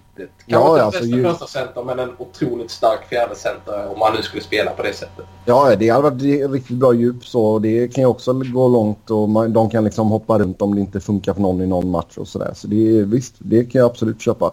Eh, andra stora snackisen av Columbus är ju Jack Johnson då som man vill få, verkar ju vilja få iväg då. Ehm, och vi fick in en fråga här av eh, Daniel Åhman via chatten på liven. Och vart är det mest troliga Jack Johnson hamnar? Var kan man få utbyte? Ottawa. Derek Brassard. Och ett... Eh, någon draftval. Ja. Alltså att, att Columbus offrar ett draftval. Ja, det är inte bra för Jack Johnson vet du. Nej. Men Men och, eh, Dorian verkar ju vara rätt lättlurad när det gäller sånt här. Så att Ja. eh, jag ska inte sälja in det. Nej, nej. jag kan väl, Alltså, jag kan väl annars se att eh, lagen som sägs gå efter typ Ryan McDonough, Mike Green eller någon sån där riktig toppback och som misslyckas. Då kanske de tänker ah, men vi går efter Jack Johnson istället. Han blir lite billigare, vi får lite djup, vi får inte den här spetsen men han är bla bla bla. Mm. Ehm, Han är verkligen bla bla bla. ja, jo, jo, men jag menar... Jag, Jag, jag tror fortfarande han har ett rykte om sig som är tillräckligt bra för att lagen skulle se honom som eh, att oj nu saftar vi på vårt djup riktigt bra här. Jo, det tror jag. Jag tror säkert att Columbus kan tänka sig att behålla lite av capen också för att liksom få upp värdet lite också. Ja, det är bara säsongen ut. Så att, Ja, exakt. Så det är, ja, det är väl något sånt. Men då visst, vi säger väl Johnson och så någonting mer mot Barzard då. Om jag eh, vore GM i något annat lag så skulle jag ju eh, överväga att eh, buda på Boone Jenner. Dels är han lite av en personlig favorit. Jag tycker han är förbannat rolig. Eh, dels så är det ju rätt läge att försöka köpa honom nu när han har haft en, eh, en halvdan säsong och rimligtvis eh, inte har kraschat för, för evigt så att säga. Mm. Och så kanske man kan lura på Kekkelainen någon, någon veteran som är lite hetare just idag för att Columbus är lite desperata för att ta sig till slutspel och så vidare och så vidare. Jo, det är sant. Plus att du får ju Jenner som pending RFA också. Så det, Mm. men det är inte så att det, det kommer bli hejvilt när han ska ha nytt heller liksom. Så det, ja. ja Boone eh, kan vara attraktivt faktiskt. Mm. Yes, eh, då tar vi och går till Dallas. Och eh, just nu så sitter man på tredje plats i Central. Fem pinnar bakom Nashville och Winnipeg. Eh, Och är man en contender eller vad krävs för att man ska bli en contender? Alltså det ryktas ju att de är ett av de här lagen som vill gå efter någon av eh, marknadens st- största forwards, en, en Nash eller något sånt där. Mm. Eh, och, och visst, peta in han där med liksom beroende på hur man formerar det med Seguin och Radulov och Jamie Benn och Jason Spezza kanske vaknar till liv igen och Martin Hansal är ändå kompetent och så vidare och så vidare. Men jag ser ett större behov av att stärka upp försvaret. Oh ja. Eh, John Klingberg är givetvis duktig. Men Mark Method har varit eh, skadad. Mm. Och det är lite tunt bakom tycker jag. Om, om man ska ha en seriös contender-status. Jag tycker Ja, ja. faktiskt att man är contender oavsett om man förstärker eller inte. Däremot så... eh, För det, jag tror ändå att man kan skjuta sig igenom med, med den här tunga offensiven man har och, eh, och inte, ge, inte klappkassa försvaret. Där, däremot tror jag att det är viktigt för att bättra på sina chanser, precis som du är inne på, att skaffa in en försvarare till i första hand. Men Mm. kanske en sån deal som du har snackat om där man får både Nash och McDonough till exempel från Rangers. Skulle ja ju- monster trade. Men vad ska man ge upp för att få de två i frågan? Ja, man har egentligen sam, lite samma läge som eh, Calgary är där fast man har ju sina draftval fortfarande. Men det känns inte som att man har de här talangerna kanske som, som det känns som att de skulle vilja ha. Alltså du får ju... Du, Offrar man Heiskinen liksom? de får ju offra Honka i alla fall. Ja, men... Fast Honka är ju liksom... Det läget. Om, jag ringer till Dallas eh, Jo, eller jo. Dallas ringer till mig då skiter jag ju fullkomligt i Honka. Det är ju Heiskanen som Simpa är inne på liksom. Men offrar man honom för en sån? Jag, jag tycker att man är i ett läge där man... Lite som vi snackade om Rangers. Alltså någonstans mellan vad Calgary är och vad Rangers var. Där Mm. man faktiskt... Jag tycker ändå att man, man har det material som gör att man ska kunna göra en rejäl satsning och kanske offra en, en talang av den omfattningen. För jag, jag tror fortfarande på Bishop även om inte han var kanon i år. Så jag tror fortfarande att han, är, han har ett par år där han kan vara riktigt bra. Ben och de börjar närma sig 30 är inte riktigt där och det är sista året du kanske får ut någonting och spetsa. Även fast han har rätt kass. Men jag menar, det, det börjar bli, det är nu satsningen ska komma för sen så börjar de här spelarna bli för gamla och då är ingen jättetillväxt oavsett. Nej, så är det. Ja, det är sant. Så ja, Dallas ska gå för det helt enkelt. Det känns som att de kommer göra något stort i alla fall. Det varit kul. Och, Vill du att de eh, ska göra det på själva trade deadline-dagen eller att man ska göra det innan? Nej, det är ju alltid roligare om det sker på deadline day. Jag bara, Men samtidigt så är det ju roligt om, om det blir gjort innan så att de inte har någonting att prata om i live-studion. Nej, men vad fan man blir... man kommer sitta och titta på spektaklet till det bara det ska hända någonting. Ja, Det, det, det är tråkigast för oss. Ja exakt och så istället sitter de och börjar prata om eh, eventuella laguppställningar i OS 2022 liksom. Och man bara vad fan. Och plus att sen, som det, sen vill man ju se när det händer. Och sker en stor trade så vet man att det är precis då man är och tränar eller något sånt. Det är aldrig liksom när man faktiskt sitter och tittar på Twitter. Utan det är liksom alltid strax. Det är precis när man har något annat viktigt att göra. Ja. Yes. Ja, då går vi vidare till Detroit. Och eh, ja, det är, det är ett lag som ligger upp mot taket när det kommer till cap hit. Men på isen så har man tagit ett rejält kliv tillbaka. Man ligger eh, ganska bra bit utanför slutspelet. Och det känns väl som att det är dags att, att sälja, sälja, sälja. Eh, Jag upphör aldrig förvånas, på tal om det, över hur ofta det faktiskt är så i NHL att individen som har satt ett visst lag i skiten, rätt uppenbart och rätt saftigt, är också den personen som får förtroendet att bygga upp igen. Det, tar ju sin, det, alltså det når ju sin extrema spets i, i Detroit och Kenny Holland till exempel. Men även Chiarelli i Edmonton. Jo, det är sant. Nu är de i ett läge där de typ behöver exakt det som de har tradat bort. Och, och Detroit har ju det här raset, alltså varenda människa såg ju det här komma och varenda människa såg idiotin i eh, de här kontrakten. De har signat Abelcader och Glendenning och så vidare och så vidare. Men ändå så blir det samma person som har satt dem så hårt i skiten som ska rensa upp skiten. Jag, ja, jag fattar inte. Ja, det är lite konstigt. Det, det känns som att det är dags för något nytt där. Men det, ja, det är vad det För, för alltså ta, ta typ å, återigen Chicago som, som vi var inne på där. Bowman han har gjort lite dåliga grejer men de har vunnit så mycket och han har gjort många bra grejer så han förtjänar väl att liksom okej nu är det upp till dig att styra upp det här igen. Du får några år Ja, och han, igen. och han har ju löst det varje gång de har hamnat Ja. i skiten. Ja, Fram till nu då. ja. Men det kan man ju inte säga om Ken Holland här nu de sista åren. Nej, nej, alltså det har ju varit en stadig liksom, kurva neråt för Detroit. Och, liksom, det har, och sen, vi har ju pratat om detta också, just det här med att man ville... Man gjorde allt för att hålla den här jäkla streaken vid liv, att man hade satt sig till slut. Ja det var ju den som dödade dem i slutändan. Ja. Och som du sa där, sen ger man sådana idiotkontrakt till ett par spelare. Och nu sitter du i cap-skit och du har ett ganska dåligt lag liksom. Uh, Mike Green i alla fall är ju en av få penning UFAs. Och uh, bör ändå så ge lite intresse på marknaden kan jag tycka. har gjort det bra i år. Jag tror han kommer att ge ett väldigt stort intresse. Ehm, visst om man bara tittar... Om man, så- vad sa du? Eh, samtidigt så kommer inte han ge något utbyte som liksom vänder skutan för Red Wings heller. Nej, Utan men alltså jag menar jag, jag tror för, för honom, jag tror de kan få in en first rounder eller de kan få in en, en bra prospect för honom. Uh, men det, det, det är det du kan hoppas på liksom. Jag menar, du får ju... jo, jo, men jag menar det, är- kram- det är väl bra att få in det när du inte har någonting typ.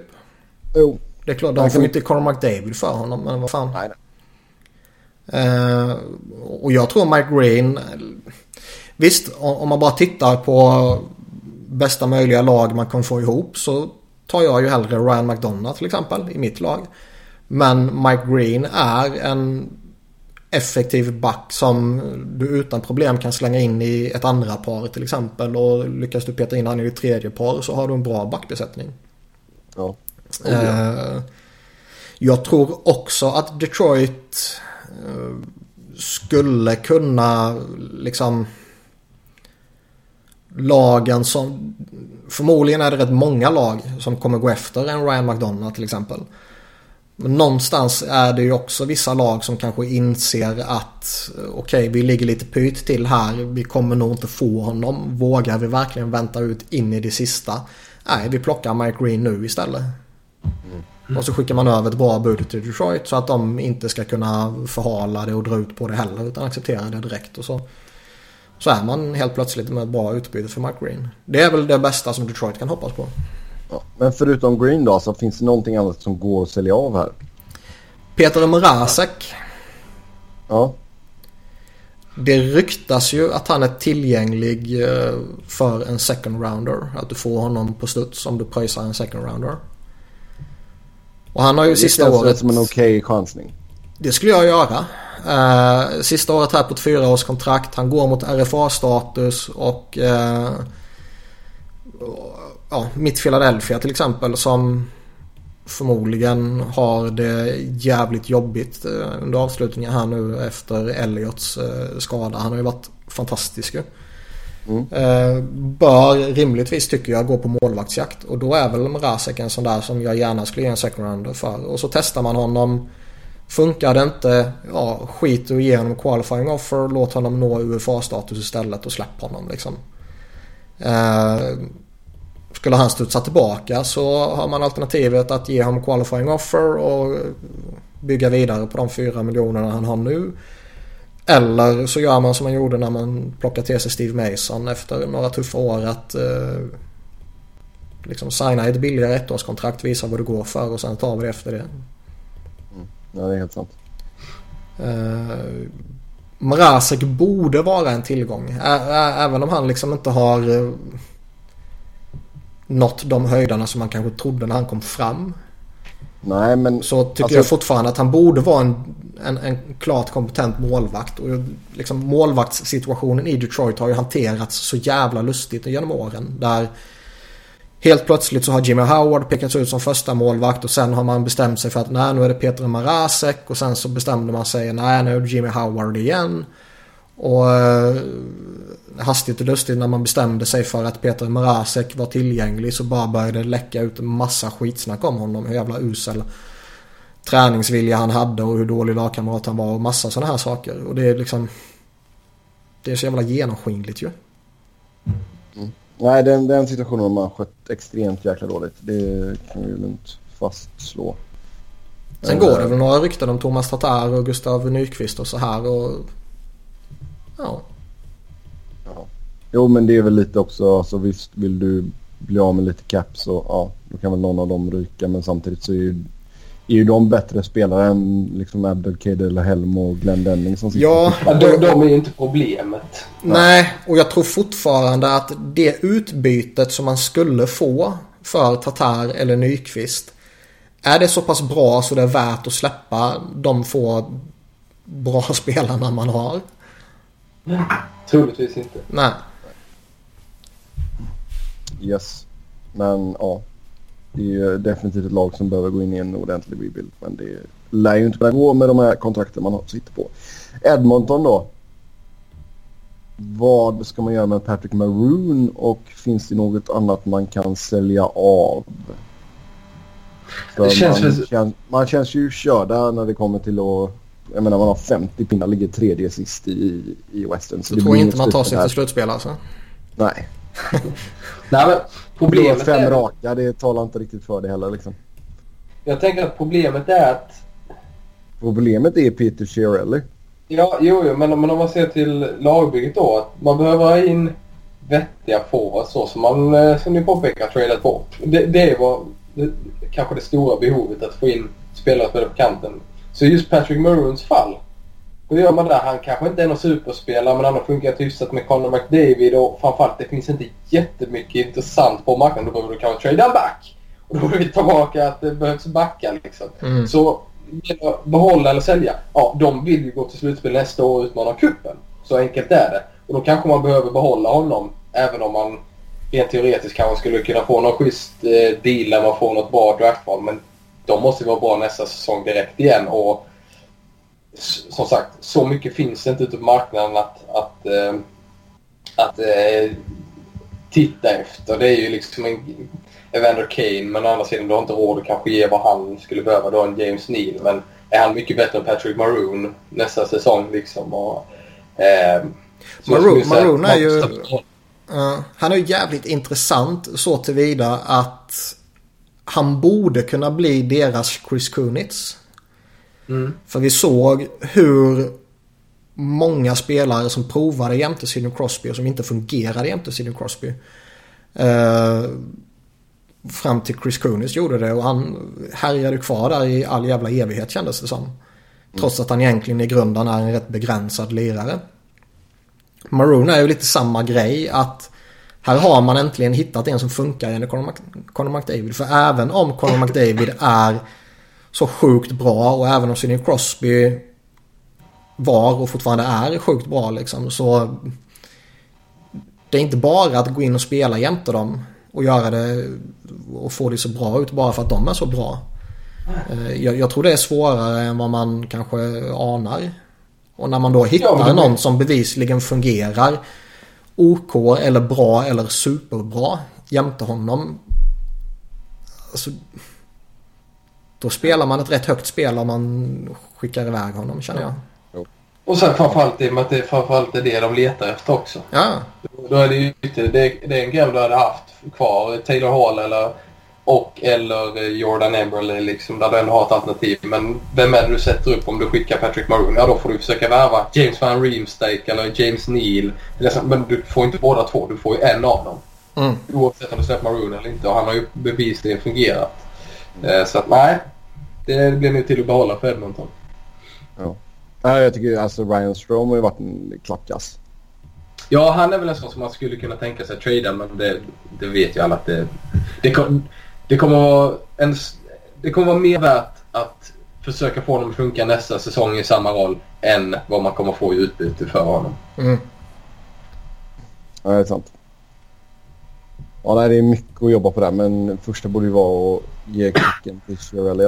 Fast det, kom- fast det kommer ju bli så jävla skoj att följa det här nu när det snackas om att de vill ha en, en winger till McDavid och de vill ha ytterligare någon forward och de vill ha en, tror jag det var, och de vill ha en back som kan hjälpa deras transi- transition game och de vill ha en målvakt som kan pusha Cam Talbot liksom. Det är hur många saker som helst som Peter Chiarelli ska styra upp. Och det kommer bli så jävla gött att följa det ju. Ja, nej, man har gjort många snedsteg där. Milan Lucic har inte alls funkat heller. Nej, nej, men Nej, det- väl alla. så, men samma sak där att det, det är bättre att behålla honom och hoppas, be att det ska funka än vad man kommer få i utbyte för honom. För det kommer du aldrig kunna använda för att landa den spelaren som han, Lucic ändå på något sätt har kapacitet och kanske i alla fall en säsong kvar i sig att faktiskt vara. Jag undrar Ja, om det är så att eh, man bestämmer sig för att nej, Milan Lucic funkar inte, vi ska dumpa honom. Borde inte hans rykte ändå fortfarande attrahera tillräckligt många GMs för att man skulle kunna få till en trade som är OK för dem? Lucic tillbaka till Boston. Nej, jag, jag, jag tror faktiskt inte det. Jag, jag tror att NHL är smart. Det, det har blivit rätt mycket smartare nu de senaste åren. Fast du är lite mer positiv än vad jag är till eh, allt. Nej, jag tror inte det är omöjligt att få någon att plocka på sig honom. Det, det tror jag faktiskt inte är omöjligt. För det finns ju gott om exempel på att spelare byter ställen. Mm. Men det du kommer få i utbyte, då tror jag att det är mer värt att försöka väcka honom till liv än att få den femte runda och behålla 25 procent. Ja, Det, det jag, jag tror också, det, jag tror också de, de tjänar mer, i alla fall kortsiktigt nu, på att behålla honom och försöka få igång honom med McDavid eller med Dreisaitl. Eller båda och, eh, vem vet. Men eh, med tanke på hur korkade jag anser ligans GMs vara så tror jag ändå att den närmsta tiden kan man få till en trade som inte utgör något problem för Edmonton. Om man kanske skulle haft en annan GM än Peter Chiarelli i och för sig. Jo, det är ju det, det, är där det stora problemet är. Ja, vi, vi går vidare till Florida. Och eh, Simon, kommer Talon göra någonting för att sätta sin prägel? Ja, man behöver få in en, eh, en ytterforward. Och det tror jag säkert att det snackas lite om Frank Vatrano i Boston. Jag vet inte om han gör någon skillnad. Men det mest intressanta var väl Max Pacioretty. Och det är en spelare man skulle behöva. Eh, Var skulle du peta in honom? Alltså vilken Jag skulle- kedja? jag skulle dra upp eh, Huberdo tillsammans med Barkov igen. Och sen sätta honom på vänsterkanten. Eh, då är Trocek. Den högerkanten spelar inte stor roll där, för då har du två riktigt bra duos. Om de skulle funka ihop. Det, det är ju såklart svårt att, att veta liksom. eh. Men eh, att få tillbaka Djurgården och Barkov hade ju varit guld värt. Eh, men där hade jag väl försökt peta in och jag tror inte det är omöjligt sen som det händer nu. Jag tror att Florida kommer bli utbudade jämfört med andra. Men å andra sidan nu har man ju spelat riktigt bra. Sex segrar på de senaste sju matcherna. Man har faktiskt lite vittring på att ge sig in i slutspelskampen. Jag tror avståndet är för långt men då sex matcher till godo på Islanders tror jag som ligger på sista slutspelsplatsen va. Och, Mm. och där, det, du har åtta poäng. Och jag menar även om du inte tar upp de åtta poängen, det är kanske med fyra poäng så är det bara fyra poäng kvar till en slutspelsplats. Mycket matte här men alltså man, man börjar faktiskt komma lite med in i, i slutspelskamperna och skulle Talon lyckas få Florida att ta sig till slutspel under försäsongen när han är tillbaka. Då ska han ha en staty. Ja, men och, och med tanke på vad han gjorde och fått så mycket kritik. he- Helt välförtjänt kritik och jag ty- tycker fortfarande att det är helt idiotiskt det han har gjort. Men skulle man få tillbaka det. Tänk vilken status han skulle få, få i klubben då. Jo men Eh, där och- har man ju. Och där finns det anledning, bara av den anledningen att för Floridas del kan det vara värt att satsa på att nå sista slutspelsplatsen. Bara, alltså Tennis ego, bara för att det är han som har gjort det i så fall med sina förändringar. Och kanske kan man vara en av de som budar mest på Pacioretty. Till exempel, eller Saad för den delen. Men å andra sidan så det finns ju de som kanske skulle buda mer bara för att i deras läge handlar det om att ge sig in i cupstriden. Jo, det är sant. Alltså där har man ju så lite till godo som du sa där. Sex matcher på Islanders, sen har du fyra matcher på Rangers och Columbus och fem matcher till godo på Carolina. Så jag menar visst. Kan... Man har, man har ju några prospects här i typ Tippet och Heponiemi och Borgström ska man väl fortfarande nämna känns det som. Framförallt. vad sa du? Ja, Borgström framförallt. Ja. Eh, är det några problem att offra dem känner du? Inte alla tre såklart men, men någon av dem. Eh, alltså, absolut. Jag, inget av dem är något givet i NHL. Så är det. Och Floridas eh, kärna med Bark och Huber då, de börjar bli 22, 23, 24, 25. Alltså börjar kliva in i sin prime här nu. Så att eh, krydda det med någon spelare som eh, skulle du få en, en Pacioretty, absolut kör på. Eh, jag hade inte haft några problem med det. Även fast man inte blir en cup contender. Så att bara för Floridas del att vara ett lag som går till slutspel kanske två, tre år i rad och vinner en runda. Det är det värt. Och sen så Barkov är så pass bra att han är en första center som kan leda ett lag till Stanley Cup. Inte på egen hand med det laget man har idag. Men få byta ut vissa av delarna som, som kanske skulle kunna eh, krydda laget så, så tror jag ändå att man, eh, man kan ta tillbaka till den position man var för ett par år sedan när man faktiskt var på gång och det kändes spännande.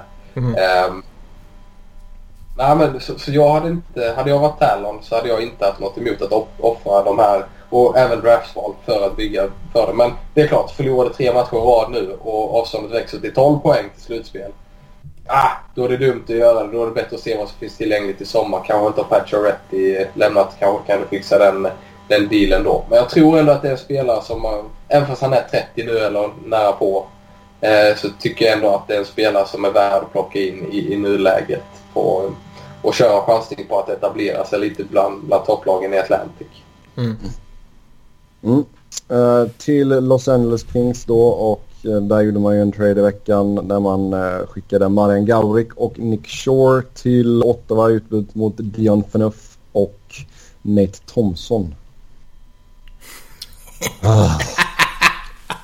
Alltså Niklas, du var snabb där på, på att hitta där.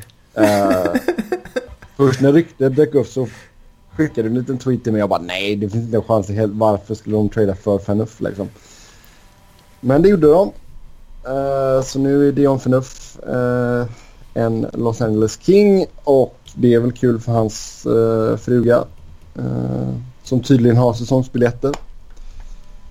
Så ja du, alltså vad ska man säga om det här? Alltså det var skönt på ett sätt att bli av med Gabrick. För han är ju, han är ju helt slut. Grejen är att Ja, Dion Phaneuf är ju en avsevärt bättre tillgång för Kings än vad Garbrick var. Ja, ja herregud. Ja. Men samtidigt så har du nu Dion Phaneuf. Ja men herregud, du, du är ju... Du är ju fan galen ibland. Du, du, du är ju värre i att hålla grudges än vad jag är. Nej men alltså visst, nu, nu, det- går han in, nu har han gått in i andra paret med Martinez och visst är Dion Phaneuf in fyra. Det är väl inte hela världen. Sen tycker jag Nej, inte för drygt väl 5 mycket. miljoner. Det är problem om man skulle ta honom på 100% så att säga. Ja. Nej, jag tänkte säga det att jag tycker inte att denna är... Jag, jag tycker den är rimlig för Kings. Du betalar lite extra i lön. Nate Thompson försvinner nä- efter nästa säsong så det är inte heller någon katastrof. Jag, jag, tycker, den är, jag tycker det är en helt rimlig trade av Alltså- Kings. När man blir av med Gabriel liksom. Alltså Thompson har ingenting att säga om riktigt. Visst, han kan gå in i en fjärde kedja, det är lugnt. Så sett. För- Shore, för Shore, liksom, Shore funkar ju inte. Eller liksom, han, han skulle aldrig bli någonting mer än det han är Nej. Grejen är att he- hela tiden när det ryktades om Fanuff till Kings, för det har ju ryktats jättelänge. Mm. Så kändes det som att, ja fan de kan ju inte bli av med Gabrik liksom. Det går ju inte. Så man trodde ju hela tiden att det skulle vara något annat i så fall. Ja, det var ju det man var rädd för också. Ja, Och liksom att man skulle behöva ta förnuft på 100%. Nu, nu får man in dem på eh, 75%. ja och som sagt visst det är kanske något år för länge för att man egentligen skulle vara superbekväm med det. Men att ta in Fanuff på 5,25 eh, Peta in han i din topp 4 eh, Bli av med Garborik framförallt Det är ju jättebra liksom. Där är vi inne lite som vi snackade innan. Det här hellre en bra spelare för 6 miljoner än en medelmåtta för 4. Det är ju så. Hellre Fanöf för 5,25 än Gabriel för 4,87. Ja, ja, speciellt med tanke på att han alltid, alltså Gaborik har ju varit så skadebenägen och liksom verkligen tappat det helt känns det som. Ja han var ju ett Så- jätteproblem för Kings. Så att Ja. bli av med honom och, och samtidigt få något bra för det. Alltså det, det skulle ju varit värt att bli av med Gabrik med tanke på eh, att det gick som det gick där med honom och kontraktet och sådär. Och kanske ta emot något dåligt men som inte har lika mycket term kvar. Det skulle vara värt det för Kings liksom. Men att samtidigt bli av med honom och få in en tillgång här det, det är ju det är ju jättebra löst av Kings tycker jag. Nej, så Rob Blake, han, eh, han gör lite bättre grejer än Lombardi i alla fall. Det är alltid någonting. Alltså sen så är det ju fortfarande, alltså man sitter ju bara och väntar på att Carter ska, ska bli frisk och komma tillbaka. För jag menar bara det blir ju liksom som en eh, nyförvärv liksom. Nej men då kan de vara den här sovande blåvalen som du pratade om. Ja just det, sovande blåvalen. Nej men det, för det känns inte som att man kommer göra någonting mer nu. Visst det är ju... Sen är det ju problem med att Dustin Browns kontrakt, det är ett problem. Carter Fast han kan har ju kommit bli- tillbaka ändå ju. Jo, jo, men det, det känns ju som att det är en sista sån här flash in the pan. Alltså. Jo, det är mycket möjligt. Men jag menar det är ju ändå någonting menar, som ingen räknade med. Nej, nej, absolut inte. Han, har ju löser gått, och han har ju gått och blivit gammal också. Ja. Det är både Dustin Brown och Jeff Carter är 33. Uh, Ja, Core börjar ju komma till åren. Så, alltså, Visst, Toffoli och Pearson de är bara 25. Men i övrigt så är ju Coren omkring 30-årsstrecket. Eller strax Jo, ja. Ja, jag menar Jeff Allo som har kommit in och gjort det bra nu och lirar i första kedjan med Kopitar och Brown. Jag menar han är, en så, han är redan 24 liksom. Mm. Att han kom från college då. Så jag menar om vi bara tittar på liksom vilka som är de yngre. Det är ju Kempe liksom. Och han har gjort det jävligt bra i Carters frånvaro. Mm. Så det, det ska han ha sjukt mycket cred för. Bra gjort Adrian Kempe.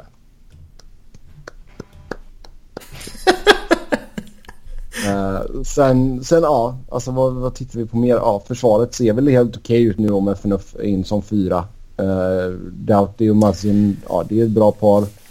FNF och Martinez får hoppas att de hittar någon kemi här snabbt då. Sen har Alltså vi- det, det, det som jag tycker är skönt om jag vore Kings-supporter är ju att det kändes hela tiden som att gör man någonting i backbesättningen så är det ju typ att man uppgraderar en av Martinez eller Jake Massin och så har man fortfarande kvar problemet av att backbesättningen kanske egentligen inte är tillräckligt bred. Nej exakt, att du fortfarande har hålet på fyran Ja, liksom. ja. Och det har man det ju pluggat igen nu det hålet utan att behöva offra någon av de andra. Jo, och sen kan du rulla då på Ledoux, Folin, Forbert och Gravel. Ja, Eh, sen är väl det fortfarande eh, kanske ett problem i sig. Man kanske skulle ha en bättre femma och ska man gå för det, vilket Kings kanske ska göra med Kopitar, Carter och, och, och så Ja, vidare. ska. Så kanske man behöver ta in en bättre femma också. Ja. ja, vi får se om Blake hittar på någonting mer, men jag tror man kommer sitta ganska lugnt i båten faktiskt. Men ja, den här traden kunde varit så mycket sämre. Så kan vi väl säga.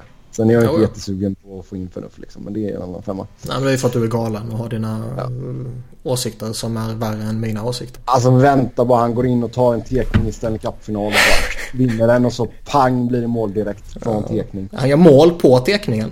Exakt. Han bara smaskar in den direkt. Eh, det hade varit någonting. Då, då förlåter jag honom. Eh, Minnesota nästa här då. Och har man verkligen vad som krävs för att utmana? Eh, Nej. Det har man. Man ligger, man ligger på sista wildcard-platsen just nu. Men det här laget känns inte jätteroligt alltså. Och det känns som att det, det är nästan lite svårt att snacka också. Jag menar vad ska man göra? Den enda som... Ja, de är inte ju Stanley. Cup-utmanare vem de än får in. De är inga utmanare. De är bra nog för att gå till slutspel. Å andra sidan Chuck Fletcher han, han värvar väl denna trade deadline är väl för hans kontrakt. Han, han sitter ju på utgående kontrakt general managern och han kan väl göra någonting men det är låst. Det finns inte så mycket att göra och kanske det mest ointressanta laget inför trade deadline även fast jag har förkärlek till Minnesota i övrigt så känns det som att det, det kommer... Det finns inte... Det, de kan inte sälja av för de missar något slutspel. Du kan inte köpa på det för det är ingen utmanare och för för mycket framtid. Ja, Det finns ing- inget du har ingen capspace. Nej, du har inget... Så det känns liksom... Nej. Bara låt det spela ut sig och, och försöka hantera det i sommar istället liksom. Jag tror ju i grunden tror jag att Wild är tillräckligt bra för att vinna en slutspelsrunda mot vilket lag som helst egentligen. Men jag Inte ser inte att man kan göra det fyra runder exakt. Eh, men vår, enda alltså, gå, upp- gå upp mot Nashville, vilka är väl, de är väl typ favoriterna i Western idag. Eh, gå upp mot dem i första rundan. Ja, jag tror ju inte det blir 4-0 till Nashville. Nej och sen så är det ju så. Vi vet ju att Dubnik kan vara hysterisk när han är i form. Och han har Ja, inte haft den piken i år. Det har han haft nästan alla andra säsonger i Minnesota. Men jag tycker att det är för lite att hoppas. Eller man har för lite att hoppas på för att gå all in i år. Det har man gjort tidigare säsonger och det har inte hållit i Nej. år. Inte åt något. Nej, jag håller med helt och hållet. Ja, så det, nej, man kommer nog inte göra så jäkla mycket där. Och jag menar, titta på deras pending fas De är ju sjukt tråkiga också. Det är Chris Stewart, Matt Hullen, Daniel Winnick. Alltså det är så tråkigt. Gå vidare.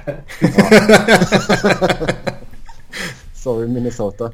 Eh, Montreal då. Eh, vad ska man göra här? Ska man ha en utförsäljning?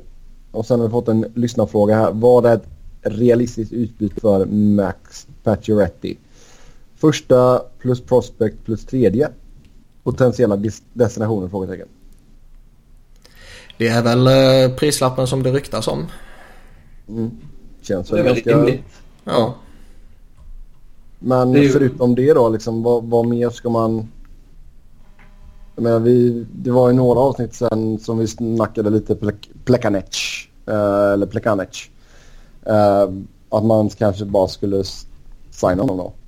Istället för att skeppa honom nu. Ja, alltså å ena sidan så är han rimligtvis en tillgång för han kan väl vara den här veterancentern som ett lag vill plocka in inför ett slutspel i synnerhet om man retainar eh, 50 Där får du liksom. hålla 50. Ja. Ja.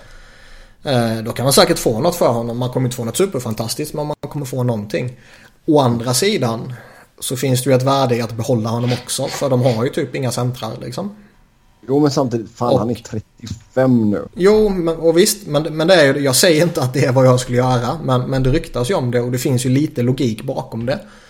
Man har inga centrar, man har fortfarande honom. Man vet förmodligen mer eller mindre exakt vad man får av honom. Alltså man kan ju göra rätt logiska argument för att man ska signa honom på ett nytt ettårskontrakt. Sen är inte det som mest sexigt. Men Nej det är det verkligen inte. det, det skulle Alltså- väl egentligen inte förvåna ett dugg.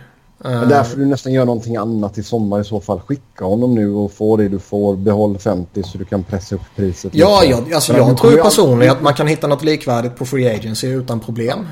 Och Jag menar, du kommer ju inte ta det till slutspel i år, även vad du gör nästan. Nej, nej, nej, nej. Men jag säger inte att det är vad jag skulle göra. Jag bara säger att det pratas om det. Reell missräkning dock för Montreal. Man ligger tredje sist i Eastern. Det var inte riktigt där man trodde man skulle vara. Nej, det var väl ingen Ja. som trodde de skulle vara där. Nej. Mm. Nej, men annars alltså, finns det någonting annat och, liksom, som man ändå så kan få någonting för om man bestämmer sig för att sälja av lite? Han kan få supermycket av jättemånga. Alltså om man... Det, har, det, det ryktas ju... Ja, och liksom det ryktas ju tidigare om att man ska... Man är redo att göra en fullskalig rebuild. De enda som inte är tillgängliga är Carol Price och Victor Mete. Vilket är jävligt lustigt. Med tanke på att... Ja, Carol Price kan man väl göra ett case för att han definitivt inte är tillgänglig. Men han är väl i så fall den absolut enda. Eh, och jag kan väl tycka att även Carol Price borde vara tillgänglig. Om man nu ska göra den där fullskaliga rebuilden. Men Galchenyuk, Pacioretty, Brendan Gallagher, eh, Andrew Shaw tror jag skulle kunna vara relativt attraktiv på marknaden. Eh, Jeff Petrie, David Schlemko. Alltså det finns spelare som man kan få betalt för om man väljer att gå den vägen. Ja, det är väl det som är den stora grejen. Nu har du plockat in Webber och signat Price. Så att det är ju, och även Duran har plockat in. Så att det känns som att nu, man har ju offrat för att bli bra nu. Och Montreal har ett bra läge tycker jag att göra en hel lagställning. Man har bra chans att, att få bra betalt. Men kan man göra det med tanke på den utsatta målsättningen och hur man agerat de senaste åren? Mm. Tveksamt. Mycket tveksamt. Även om man kanske borde och jag tror inte den här kärnan, kärnan kommer ta någonstans. Galchenyuk, jag tror mycket på honom fortfarande. Men det kommer inte hända i Montreal. Gallagher vet man vad man får. Många lag skulle gilla honom. Det är ett schysst kontrakt på en spelare som ändå kan göra rätt mycket mål och vara Ja. vad den han är.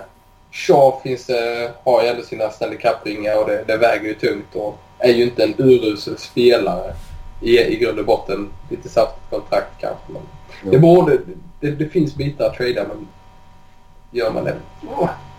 Ja, nej, vi får vad Bergerain hittar på. Jag, Eh, jag, går- jag, jag kan väl se Canadiens göra typ en stor grej. Men att de skulle spränga hela skiten. Om det så sker nu eller till sommaren. Det har jag väldigt svårt att se. Ja. Jag, jag, jag kan väl se att man säljer en Pacioretty för att man kanske känner att när han är 30 och ska ha nytt kontrakt. Det kan vara sådär lite gränsfall på om man verkligen vill dela ut det där. Mm. Eh, I synnerhet som de redan har två sådana kontrakt. Eh, Ja. Men å andra sidan. Jag kanske har för höga tankar om Mark Bergevans kompetens i det fallet. Eh, se. Om det är så att man bestämmer sig för att skicka iväg Pacioretty så tror jag snarare det är för att man vill ge C till Shea Webber som det har ryktats om hela tiden sedan man tog in honom. Och det känns ju som en rimlig åtgärd faktiskt med tanke på hur, hur det är i laget. Ja, ja. Det är ju han som ska vara kapten. Han är ju, alltså sen han kom dit, han är ju deras kapten egentligen. Ja, Det, tänker, det är nästan så att man tror att han är det. Ja, jag håller Alltså tänker man så tänker man, ja Weber, ja just det, nej det är Pacioretty. Liksom. Det är nästan på den nivån så att det är givet och om man då kan casha in, för det tror jag att man borde kunna göra på en spelare som Pacioretty. Du kan säkert få en, en spelare som det är säkert ta med mig, eller som det har ryktats om då. Men även få in en spelare som faktiskt kan bidra omedelbart också redan nästa säsong blir en tillgång. Jag tror du kan få det för honom. Och om man då kan byta kapten på ett smidigt sätt och slippa hela den här, var det Pacioretty som, som inte kommer överens med Subban. Allt sånt, det slipper du bara bli av med honom. Och Pacioretty vill säkert därifrån nu också. Jag tror han är rätt slut, slut på, på att vara i den staden och den klubben. Och i det läget de är framförallt, det är klart hade de jagat en Stanley Cup som de har tilltänkt att göra i år. Det har varit ett annat läge men, men börja om från noll igen. Nej. Ja, det är helt sant. Ja, vi går vidare till Nashville då. Frågan här är ju alltså saknas det någonting i detta lagbygget? Eller är man mer eller mindre kompletta? Jag vill inte peka på en specifik punkt. Det är klart. Hade, hade Ryan Johansson varit i, i stor form, det är väl kanske det som, som har varit önskemålet. Men det är ju andra sidan ingenting som löser sig på trade deadline. Nej. Jag skulle väl eh, försökt gå efter en winger. Vilket det också ryktas om att de gör. Det känns rätt logiskt liksom. Forsberg, Arvidsson jätteduktiga. Eh, Craig Smith kan vara det under en period. Kevin Fiala kanske blir det. Men det känns liksom peta in en riktigt bra winger där skulle... Det skulle spetsa till det lite till och det behöver de nog. Tänker du då en sån som Thomas Warneck eller är det någon mer högprofilerad? Nej, någon av de stora. Någon av de stora? Nashville är väl också i det läget där de bör göra det. Ja, där kan man ju, alltså det är ju som du har sagt också, där kan man ju lite som i Tampas fall också verkligen alltså bara ta en riktigt bra rental och gå för det. Ja, sen är de ju liksom att de har ju redan offrat några prospects för att få in Kyle Terrorist till exempel. Uh, vill man offra ännu mer prospects för något liknande? Ja men alltså tittar du på detta laget så har du ju ändå så, jag menar de skulle ju kunna vara med och kampera i fyra, fem år om kuppen känns det som. Nej för grejen är att jag ser mm, dem redan nu som bonafide contender. Så att ta in ytterligare en winger är ju egentligen bara Lite bara inom situationstecken en lyxvärvning. Mm. Men den lyxvärvningen kan ju ändå i slutändan vara skillnaden på om du torskar finalen eller om du vinner finalen. Som att lägga räksallad på moset. ja, typ. Istället för grädde. Typ. Um, så i grunden tror jag egentligen inte att Preds behöver det för att gå väldigt långt i slutspelet. Men om man har möjlighet att putsa till någonting som redan är riktigt fint, varför tar man inte den möjligheten? Mm. För de har, liksom, alltså... de har sin core satt för de närmsta 3, 4, 5 åren utan problem liksom. Med sitt fina försvar och med sin fina forwardscore. Och eh, så ska de bara hantera övergången från Pekarinne till Jusos Aros. Vilket det väl förmodligen kommer bli då liksom så småningom. Ja. Ja, uh, och så har de fortfarande ändå några bra prospects på uppgång. Så de är inte helt utblottade där liksom. Och de har fortfarande bra med picks uh, tillgängligt. Så de är ju ett jättebra läge. Och fan, varför ska man inte spetsa till det då för? Ja, det är helt sant. Jag skulle gå för det. Niklas och hans förkärlek till Nashville. De står där i korvmojen och så säger man kommer mos tack och så frågar här i kiosken så vill du ha räksallad på detta? Ja tack säger de då. Mm. Vi får se här om de hittar sin räksallad helt enkelt. Eh, nästa lag det är New Jersey. Klarar man att nå en slutspelsplats i frågan där. Eh, just nu så ligger man på första wildcard-platsen. Eh, det är en så en jäkla bedrift ändå tycker jag vad New Jersey har gjort denna säsongen. Eh, men där finns väl lite hål att plugga igen också. Jag tror man klarar slutspelet faktiskt om vi ska börja med den frågan. Mm. Eh, men å andra sidan, lite som du var inne på Colorado där också. Allt man har gjort denna säsong har varit en framgång så jag tycker inte att det finns någon jätteanledning att kasta iväg massa draftval och nu när man faktiskt har börjat skaffa en skaplig talangbank att börja dela upp den utan kör vidare. Den får hålla så långt det håller. Slutspel är en bonus och eh, ingenting man ska betala för. Ja. Men hål finns ja. det. Överallt naturligtvis. mm. Nej men det är väl en, uh, alltså en, en sammanfattning som är liksom bästa möjliga. Vi går vidare helt enkelt. Det var jättebra sagt där. Uh, New York Islanders behöver man köpa och satsa för att uh, lugna John Tavares. Islanders ligger på den sista wildcard-platsen just nu. Känns Tror ni jätte, att... Känns inte jättesäkert att man kommer ta en slutspelsplats. Alltså, jag... Tror ni att någonting de gör nu påverkar hur han gör med sin framtid i klubben? Om de gör något riktigt stort så ja. Jag, jag, jag, tror, jag tror inte att resultaten påverkar. Om de går till slutspel eller inte går till slutspel tror jag inte påverkar. För om det skulle påverka så skulle han lämnat för länge sedan. Eller velat lämna för länge sedan snarare.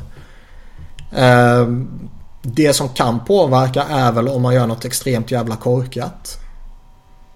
Skicka iväg Matt Barzal liksom. Men då snackar vi på en extrem nivå som Garth Snow visserligen skulle kunna göra men som jag inte tror kommer ske.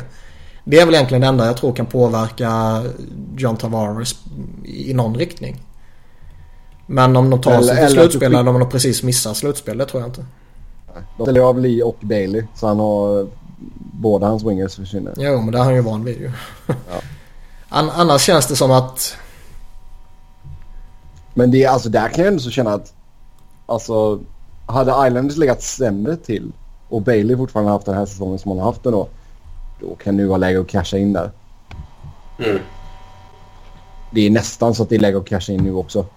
Men det kan man inte göra för man kan inte riskera att det ska påverka Tavares beslut. Nej, Men det, kän, det känns ju som det kan bli att han har en sån här pangsäsong och så får han det där jättekontraktet och sen så ja.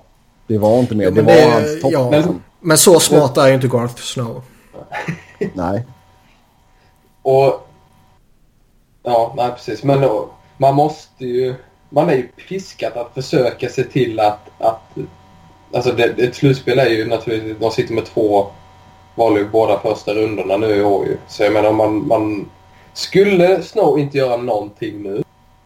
Sitta lugnt i båten, hitta inte re, eh, rätt deal.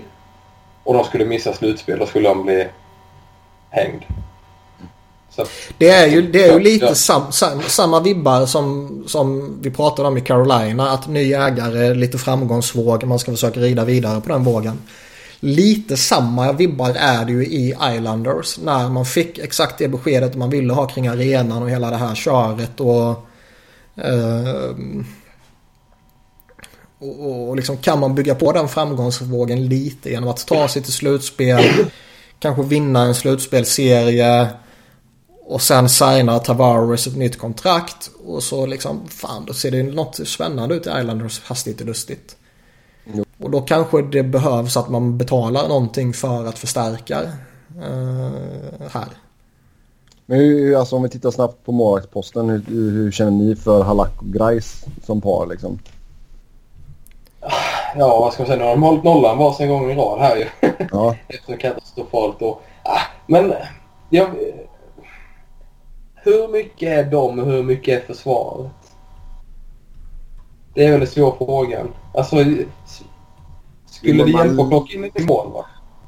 Jag vet inte. Alltså för man läcker ju så det står härliga till liksom. Du har släppt in flest mål i hela ligan. Oavsett. Det är klart att de två är ju inte eh, det absolut bästa som finns i hela universum. Nej, men skulle du kunna Eh, göra men- någonting där? Kanske kan skicka, så att du skickar Halak till eh, Arizona och får in Ranta. Båda, båda är ju penning ur fas liksom. Alltså Ranta, är han... Är det, jag hade hellre satsat på om, om Lenor är tillgänglig i Buffalo till exempel. Mm. Hade jag hellre... Jag hade väl ringt båda samtalen men... Jo. Men, men där kommer man också tillbaka. Är man inte i en situation där man måste göra någonting bara för att ge sig själv chansen att dels behålla...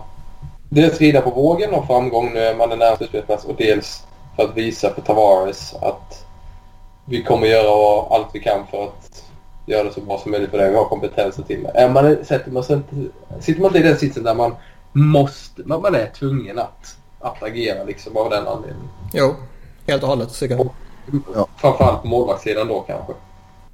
Så även om det inte skulle hjälpa att plocka in Ranta eller någon annan så gör man det så visar man i alla fall att vi försökte. Mm. Nej, jag tror det är jätteviktigt mm. Nej, vi får se om Snow hittar en uh, ny målvakt där då kanske eller om man gör någonting annat. Men uh, sälja av bör, bör man ju inte göra då. Även fast det kanske hade varit läge att casha in på John Nästa lag, New York Rangers då. Tror vi på en rebuild? Hur ser vi att man hur ser vi på att man kommunicerade ut sin avsikt? Och sen har vi fått en lyssnarfråga här. Ryktas att McDonough har lämnat in sin lista på tio lag han inte vill gå till. Vilka tio lag har ni valt i hans sits? Samt vad tror man kan ge i utbyte? Det intressanta med Rangers är ju, ja, gi- givetvis är det att man väljer att gå in i, i den här rebuild mode som det sägs att man gör. Men det mest intressanta är att man faktiskt säger det rätt ut. Ja. För det är Det jävligt sällan, väldigt- oftast blir det ju att det kommuniceras via Bob McKenzie, Friedman, Dreger, LeBrun eller vilka det nu kan vara. Någon lokalblaska eller sånt här. Men att lagen faktiskt på ett sånt extremt sätt går och kommunicerar ut det här. Det, alltså det sker ju väldigt sällan. Och jag, ser varken fördel eller nackdel i att göra det heller egentligen. Eh, det Nej, känns som alltså- Att, att alla lag vet ju om detta även om de inte hade sagt det rakt ut. Ja, ja det skriver de ju i sin WhatsApp-grupp liksom. Ja, precis. Och, eh, så att det känns som att det spelar varken till eller från. Men varför inte? Man, nu kontrollerar de ur ur liksom, just kommunikationsvinkel. Vad, nu, nu, nu är det de som kontrollerar den här nyheten. Det behöver inte komma ut från andra ställen. Du kan vara ärlig mot dina fans. De flesta fansen är på där, är helt övertygade om att de vet att detta är, detta är oundvikligt. Samma sak som för alla andra lag som varit bra länge. Det kommer förr eller senare, då är man där. Och man visar att man är medveten om det här. Så, men jag tror inte det gör någonting till eller från i, i, i själva traden eller hur lätt eller svårt det är att sälja grejer. Men däremot tror jag att man kan tjäna på att man kommunicerar ut det till fans eller att man äger storyn. Ja, det är sant. Med tanke på hur mycket vi som supportrar hela tiden gnäller att man inte får reda på någonting från klubbarna. Mm. Så är ju det här faktiskt eh, ett läge där det är raka motsatsen. Där de på ett extremt övertydligt sätt kommunicerar ut vad man ska göra. Sen kan man väl alltid Eh, alltså det kommer alltid gnällas lite om att ah, men man ska inte vara så tydlig. Då kommer risken finns att priset eh, på spelarna går ner för att alla vet att man vill sälja den här och den här. Men som Simpa sa, det vet ju lagen redan. Antingen, har, antingen kommunicerar man ju ut det med typ massmail skickar de väl ut att uh, nu är Kevin Hayes tillgänglig liksom. Eller nu är alla tillgängliga. Eller nu är alla utom Henke tillgängliga. Eller vad det nu kan vara. Men äh, jag, ser, jag ser väl egentligen bara vinningar med det här. Så om vi tittar på truppen då. Rick Nash förväntar sig många lämna såklart. Uh, alltså vilken, ska man verkligen bara lyssna på bud på alla spelare eller är det någon mer förutom Lundqvist som ni ändå tycker att man borde Grejen att varför är inte Henke Lundqvist tillgänglig? Det verkar ja. ju som att han inte är tillgänglig. Men, men liksom, okej, okay, du bestämmer dig, om man bortser från det här att vi ska vara lojala mot Henke. Han, och så bortser man för att han har en eh, no movement-klausul så han bestämmer själv. Liksom. Men han förtjänar att bestämma själv och han vill bo kvar här med familj och bla bla bla. Okej, okay, fair enough. Men om man liksom bortser från det är inte Henke Lundqvist en av deras absolut största tillgångar? Och om man då bestämmer sig för att äh, vi ska gå in i en riktig rebuild, den gamla klassiska rebuilden. Vi ska sälja av gubbarna, vi ska bygga nytt med picks och prospects. Varför säljer man inte då en liksom, målvakt som är den här erans främsta målvakt? En future Hall of Famer utan tveksamhet och, och liksom fortfarande Även om han har passerat sin prime. En väldigt duktig målvakt. Och bestämmer man sig då för att retaina lite på honom så borde Henke Lundqvist vara extremt attraktiv för väldigt många lag. Ja, det är klart. Jag tror det handlar om att de vet var han står i, i hur... I, i, um, alltså de, de vet vad, vad, om han vill lämna eller inte och det är ju i grund och botten hans beslut. Ja, och man väljer att respektera det. Och, och liksom fair enough, det tror jag också. Men liksom Fan, man borde pressa på lite mer. Ja, kanske. Jag, jag, jag har ju svårt, alltså med, med tanke på hur förbannad och Henke Lundqvist blir när de torskar en match eller han har en svår period eller något sånt här och, och liksom även när de är ett topplag, även när de gick jättebra och så vidare och så vidare så blev han ju skogstokig och fantastiskt ja. vackra bilder på när han är så förbannad eller ledsen eller arg eller vad det nu kan vara liksom. Han kommer ju inte orka med en riktig rebuild om det innebär några bottenår. Alltså det är ju ett tråkigt avslut för honom. Ja, det skiter jag i. Men, men, jag, men liksom... jag, tror, jag, jag, tror inte att han kommer spela längre än vad hans kontrakt är. Men... Men... Eh, ja, ja, alltså är ni säkra på att det blir... Alltså nu snackar vi som om detta handlar om en rebuild som skulle ta 3-4 år. Nej, nej, men det är det jag menar. Om, om, om det liksom blir det. Att, att köra en liten on the fly fast man tar ett år där man faktiskt säljer bort dem. Alltså att du får in en Nash fast en yngre version som kanske ja, inte alltså... riktigt är bra men som nästa säsong kommer att hålla sån kvalitet. Du får in en ny Cry nu kanske inte han som eh, först och främst men Zuccarello som är lite samma speltid, aningen sämre. Men så, så, att du nästan kan, du kan lösa det här på ett år. Du får in du vet att dragningskraften till New York är stor så finns det någon stor free agent du tror på då kan du plocka in dem. Då, då ska du pricka jäkligt rätt alltså. Ja absolut, absolut. Men jag tror att tror inte det är lite, lite tanken att inte gå in i vad Buffalo och Toronto gjorde där du är och Florida, Edmonton, Arizona. Men där du är skitdålig i många år och sen... Nej, jag tror, jag tror man vill göra det över en sommar. Helt klart, absolut. Men eh, det, det, är lite för många pusselbitar tycker jag för att man borde kunna vara så självsäker på att man klarar av det över en sommar. Sen är det ju den här, alltså risken med att gå in i en fullskalig rebuild är ju att den tar jävligt många år och det kan ta ytterligare många år innan du kommer ur den. Mm. Uh, I synnerhet, alltså vad ska man säga? Det är ju aldrig ett problem att vara rik och det är aldrig ett problem att ha mycket pengar. Men det kan ju bli att har man den, oh. de finansiella musklerna som Rangers har så kan det ju bli att man stressar sig igenom saker när man egentligen inte borde stressa sig igenom saker. Ja, det, det, Niklas. Du har inte lyssnat på Notorious B.I.G. och Puff Daddy man ord. More money, more problems.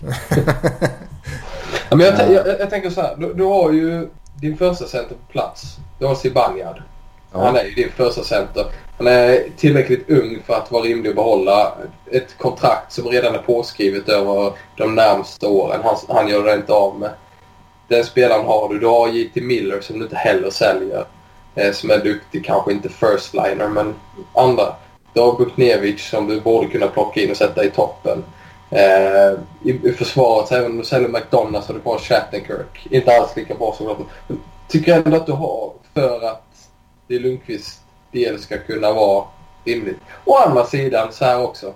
Som jag senast jag var med så var jag lite så här att jag jag kan lite förstå, innan som har tänkt gå till en contender så du får vinna. Ja, men om du inte vinner i det laget som är ditt. Är det då värt att göra det liksom? Är det då din Stanley Cup-buckla? Är det din ring på riktigt? Ja, det är det. Jag, ja, ja, alltså, jag, men jag kan förstå att spelarna inte tycker Jo, det. är klart att han känner lo lojalitet mot Rangers och sånt där och liksom har varit där i så, så många år.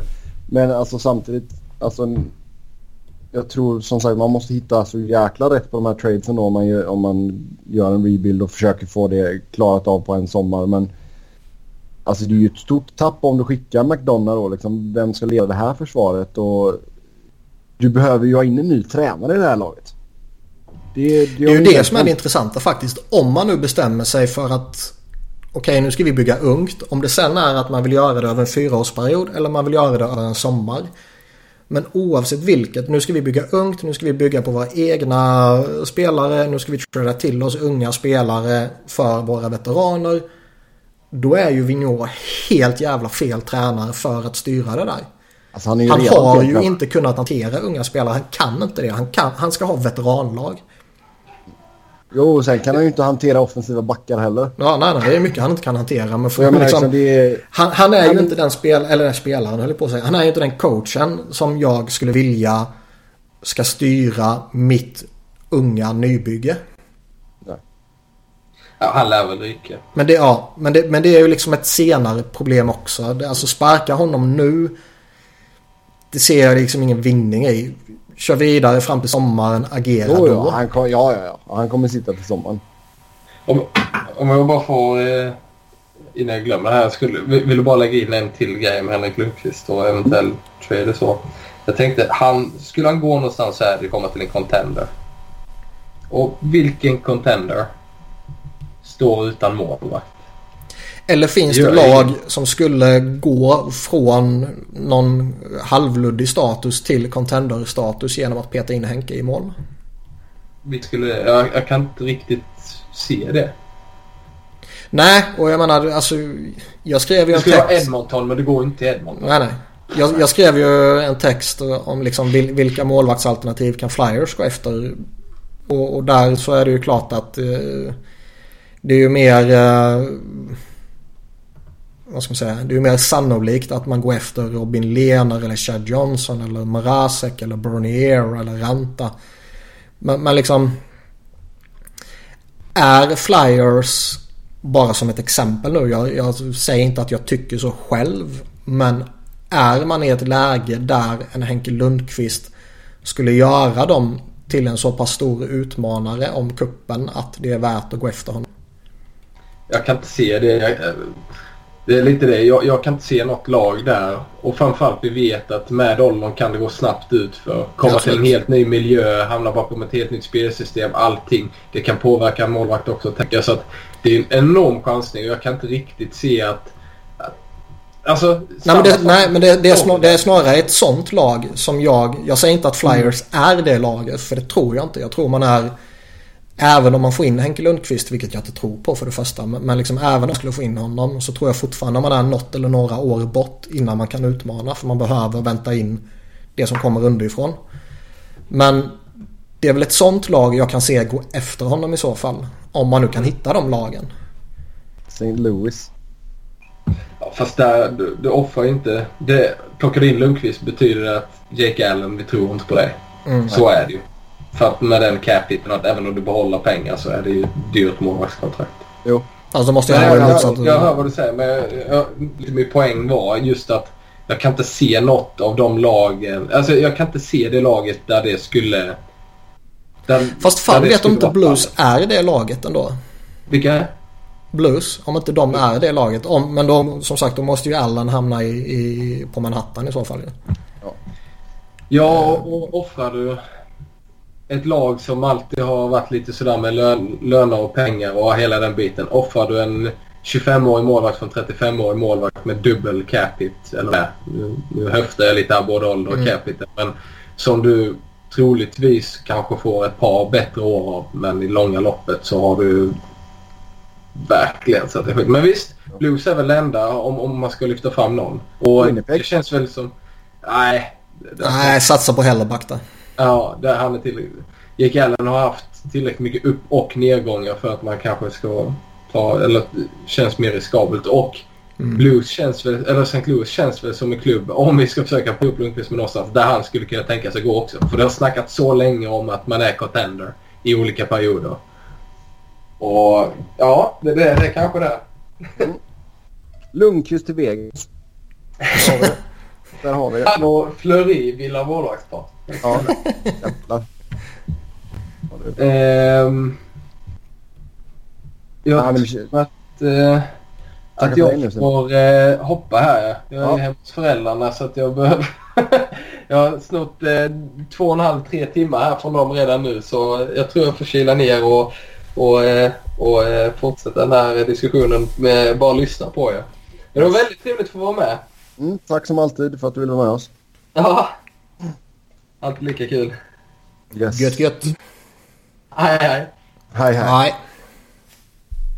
Ja, då säger vi hej då till Simon då och så är det jag och Niklas kvar och vi går över till... Till Simpas försvar ska vi väl säga att det här var ju ingenting han tog på uppstuds nu och bara bad oss dra åt helvete. Utan det här eh, förvarnade han ju om ju.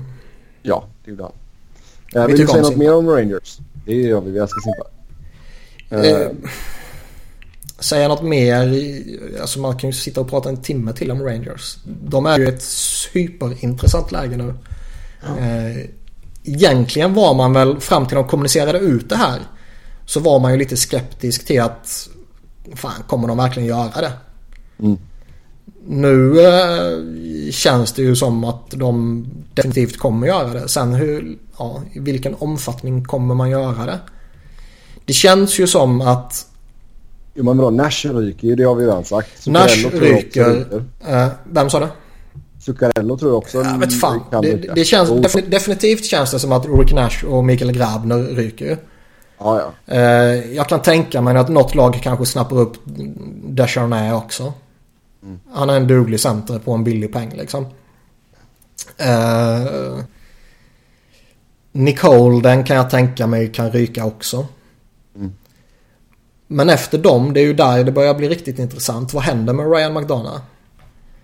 Eh, som är liksom jag- en supertillgång. Och vad händer med Zuccarello och eh, Chris Kreider kanske inte är någonting som händer nu med tanke på att han har varit borta så länge och lite osäkerhet och så vidare.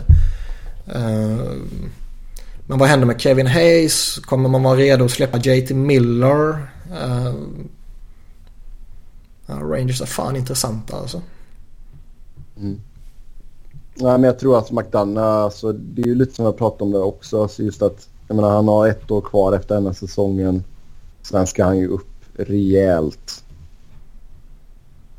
menar, Ja, är- och som vi har pratat om, liksom att- Jätte, jättefina 4,7 miljoner liksom. Jo, jo, det har varit ett av ligans bästa kontrakt. Men det är ju som vi har pratat om också. Nu går han in i den där åldern där med nya kontraktet. Där en back kanske egentligen... Mm, ska man vara rent... Eh, ska man vara liksom tråkig så ska man inte skriva det kontraktet och så ska man trada honom. Jo. Men det är Jo, lätt ju att så, vara lite för lojal där. ju se- Men det ser vi ju gång på gång att det, de får ju ändå så det kontraktet. Jo, jo. Det är ju många 30 plus backar som får bra och långa kontrakt. Ja. Alltså bra betalt och långa kontrakt. Mm. Inte att det är ett bra kontrakt. Mm. Ehm, så nej men jag tror Zuccarello, det, det, är en så, det är en spetsspelare som en contender skulle må mycket bra av tror jag. Där Oh, har ja, helt klart. Alltså, det, alltså, ja, ja, jag, jag menar inte Där på har att... du någonting för Nashville. Ja, kanske. Jag, jag menar liksom inte att, eh, att han inte är bra. Det var inte det jag menar. Jag menar bara att jag ser det inte som en självklarhet att det sker nu. Nej det kanske sker till sommar men det är ju inte en spelare du heller kommer skriva nytt med tror inte jag i alla fall om du nu går in i den här rebuilden. Nej, Även om försöker göra det på ett sommar. Nej, nej. Och jag menar sannolikheten för att han flyttar den är väl relativt stor då. Men, men som sagt. Jag ser väl egentligen bara att de självklara som man i, i princip kan skriva in redan nu kommer försvinna. Det är nog deras pending UFAs. De andra är ju mer uh, hockey trades liksom. Nej som du säger sjukt intressant jag menar liksom Även om du försöker göra det på ett år så vill du ändå, ändå så fylla på talangpoolen också liksom. Sen finns det ju det här alternativet också som vi inte har pratat om. Att eh, ja, man skickar Rick Nash till Nashville, Dallas, Blues, whatever. Och sen signar han där igen till sommaren. Alltså Ja. i, i Rangers då. Jo. Eh, vilket det ju tuggas lite smått om. Men det är ju fortfarande... eh, Jag menar det, det skulle ju underlätta en rebuild också såklart. Om du Jo, kan är trada Rick Nash samtidigt som du behåller honom. Ja och samtidigt du kan få han och han får ju gå ner i lön också. Jo, jo, givetvis. Vad är det? 7,8 det är alldeles Ja, jag menar inte man ska signa honom på fem år gånger 7,8. Nej du kan ge ett tvåårskontrakt på fyra. Ja, kanske lite längre än så också. Men... Uh, nej, det ska bli... Det ska bli jävligt skoj att följa Rangers. Mm. Om de verkligen rensar hela huset. Ja. Men som sagt där behöver man ju alla... Och som vi var inne på tidigare, vilken sorts rebuild kommer det bli? Kommer man försöka och verkligen få den här som går över en sommar? Eller kommer man gå in i den klassiska rebuilden där vi verkligen, nu ska vi bygga nytt från grunden. För bygger man nytt från grunden då kommer vi ha en miserabel Henke Lundqvist i New York Rangers. Och Oh, det ja. ska bli skoj att se.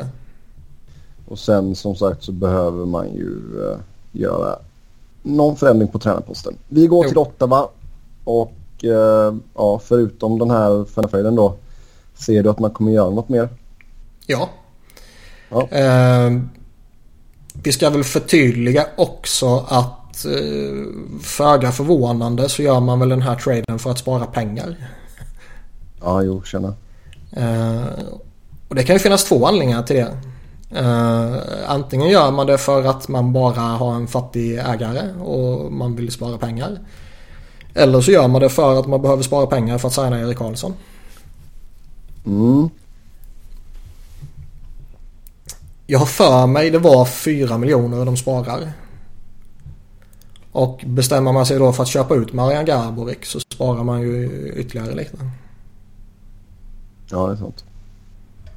Ehm, Men alltså Å andra sidan så är jag skeptisk till om Ottawa är laget som vill betala dyra pengar för att ha en spelare som inte spelar.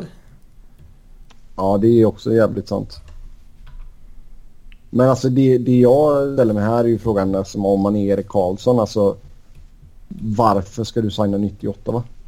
Han kanske hatade Fanöf på samma sätt som du hatar honom. Kanske. Nej, jag tror han gillar honom. jag har ingen jävla aning. Ja, alltså det, han får jättegärna gå till King om han känner att han vill fortsätta spela med FNF. Det, det är helt okej. Du är redo att ta den smällen. Ja, visst. Ja, Alltså de kan ju få... Jag skickar gärna Doughty mot Karlsson liksom. Men jag vet fan, jag vet, ja. Jag vet inte om... Nej, men alltså jag, eh, jag, ser inte, jag ser ingen anledning till varför han skulle vilja stanna där nu. Men alltså Dion Phaneuf har ju inte den... eh, Nej, nej, nej. Alltså, du, du kan lägga... Fanuff har ingenting med detta att göra. Men alltså tittar du på laget i helhet. Titta på visst, några spännande prospects kanske. Men det här är inget lag som kommer vara i närheten av att utmana på många år. Alltså, Det här är inget bra lag. Man hade en Nej, skit och gick på en jävla formtopp och tog sig in i slutspel.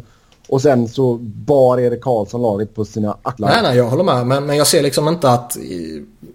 Det var, de var Leicester. jo, ja, nej, jag håller med dig.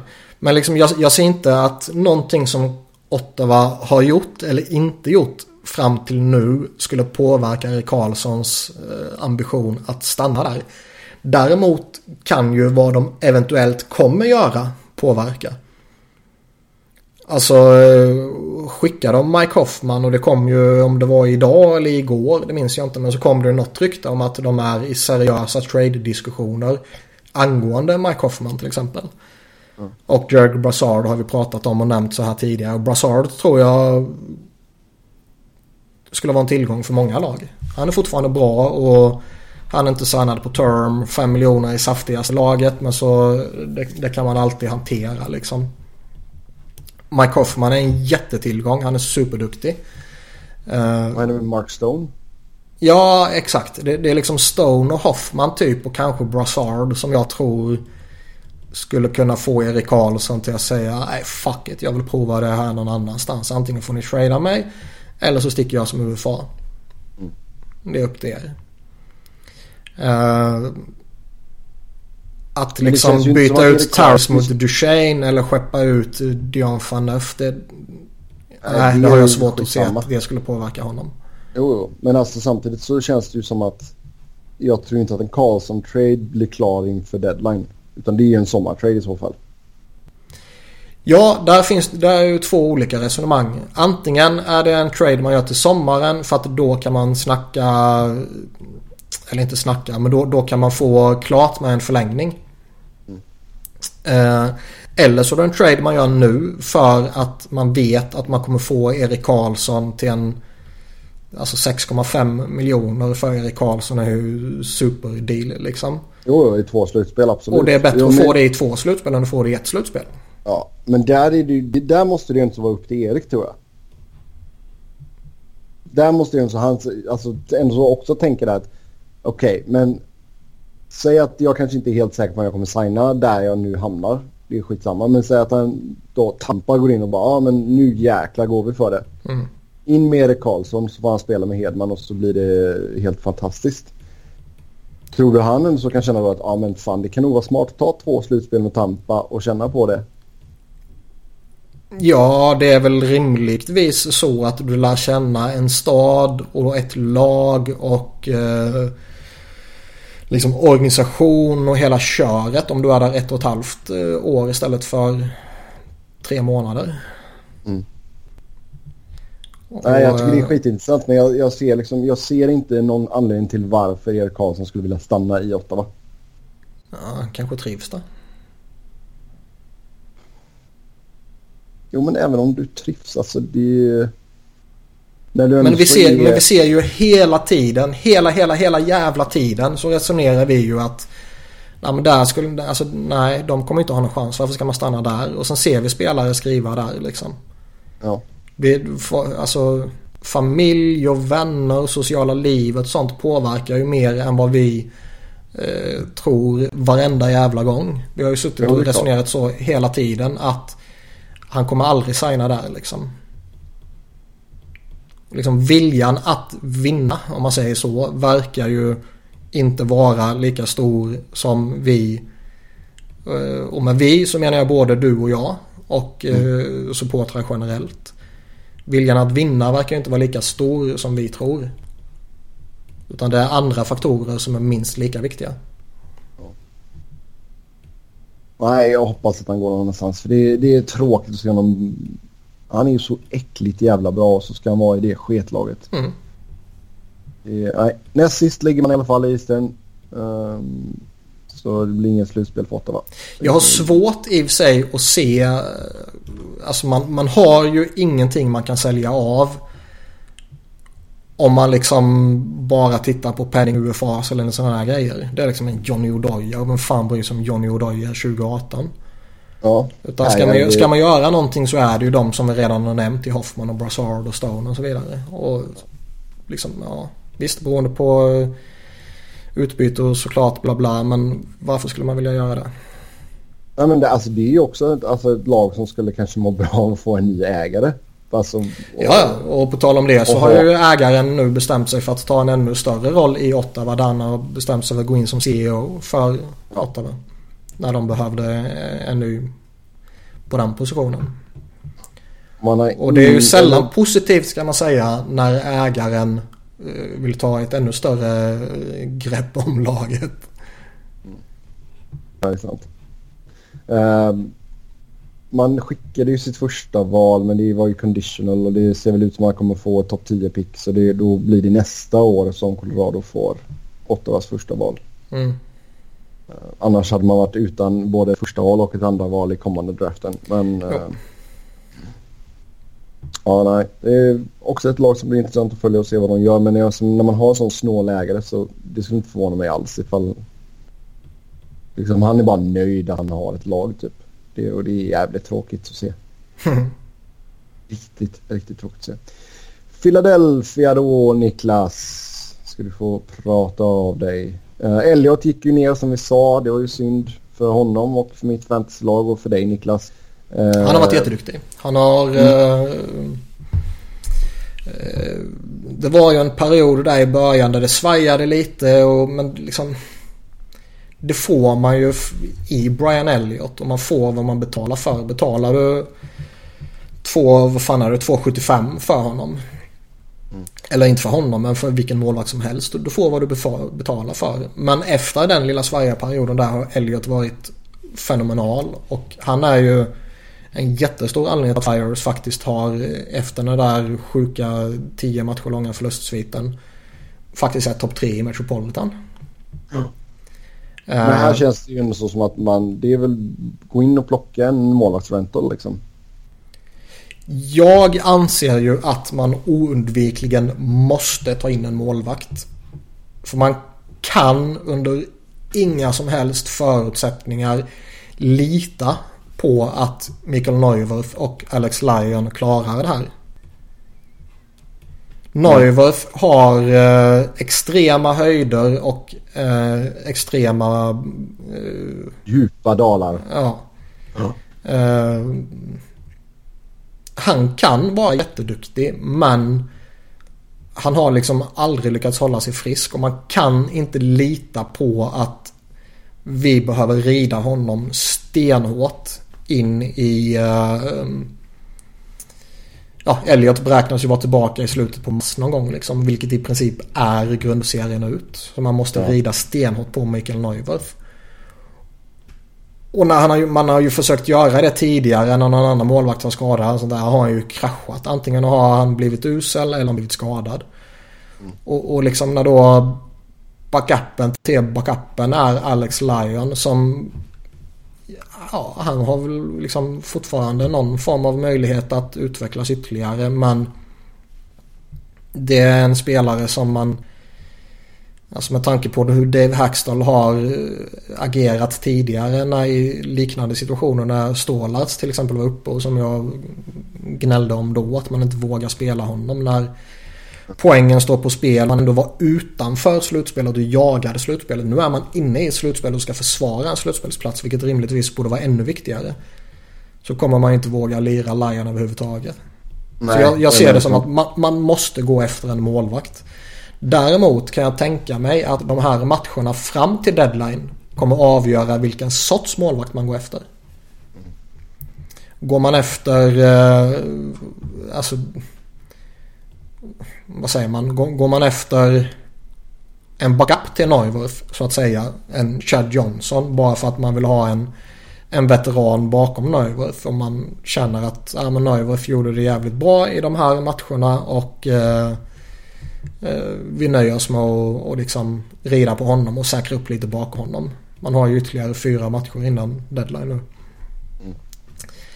Eller är Neuwirth usel, jätteskakig eller blir han skadad? Eh, då är det ju en annan målvakt man måste efter. Ja, men det känns väl alltså, vi har slängt ut några namn här förut. Jag menar, jag kommer tillbaka till Ranta.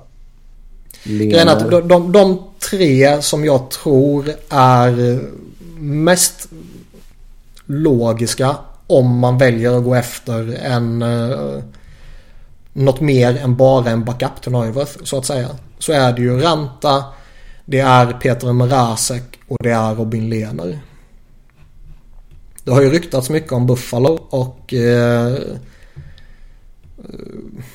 Alltså redan innan Elliot blev skadad här så har det ryktats att de har haft något på gång och det har ryktats både om målvakt och eh, icke-målvakt till någon eh, stor trade som involverar både målvakt och andra delar.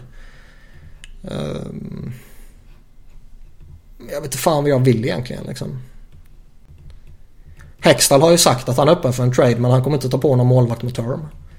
Nej.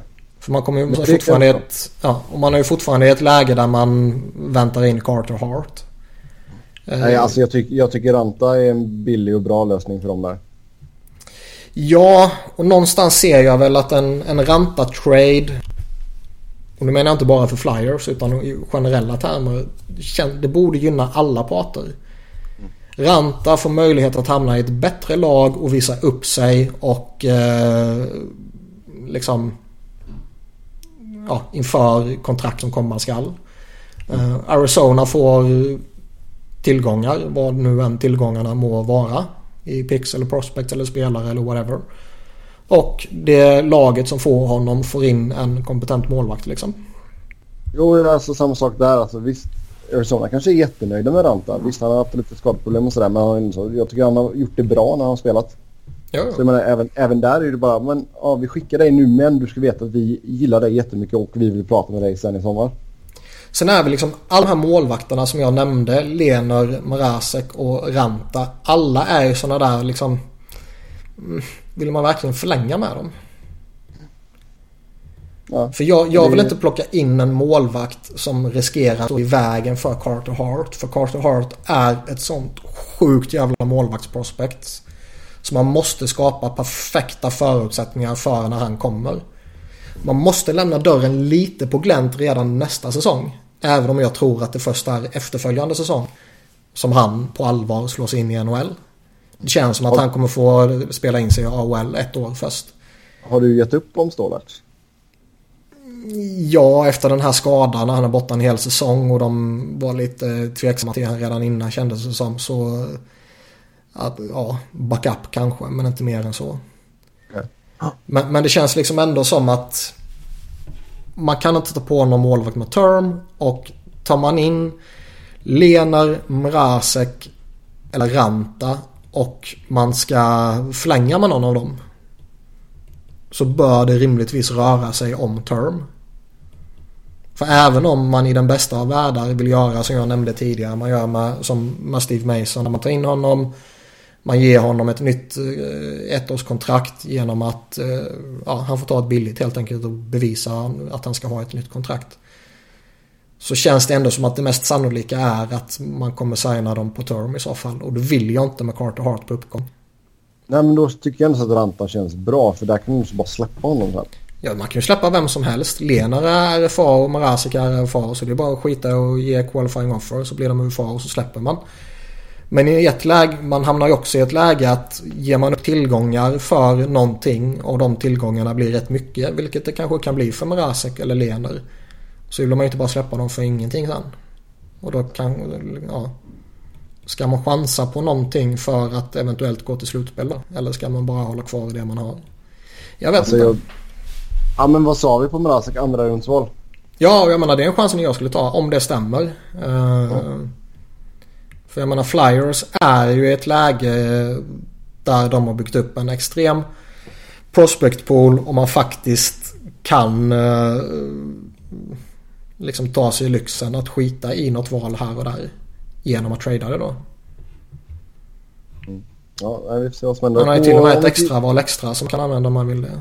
Men det, det är väl det jag ser. Det ryktas lite om att man vill ta in en middle six forward. Eh, men det, det, är väl den enda rekryteringen jag kan se att man gör utöver en målvakt förhoppningsvis. Uh, Penning UFA står du Walter i Filppula, Brandon Manning och Mark Alt. Jag hoppas för hela mitt jävla liv att man skickar iväg Brandon Manning. Men det tror jag inte. Eh, Filppula ser jag väl gärna att man behåller. Och sen antingen släpper honom till sommaren eller eh, får honom till att signa ett väldigt billigt ettårskontrakt. Kan man lura på någon Jori Lehtare? Ja, det kan man säkert. Men då får man väl ta något motsvarande tillbaka. Behålla honom, låta honom spela säsongen ut, köpa ut honom sen bara. Det är vad jag skulle göra. Det är inte så dyrt att köpa ut honom. Då är det Pittsburgh och uh, ja.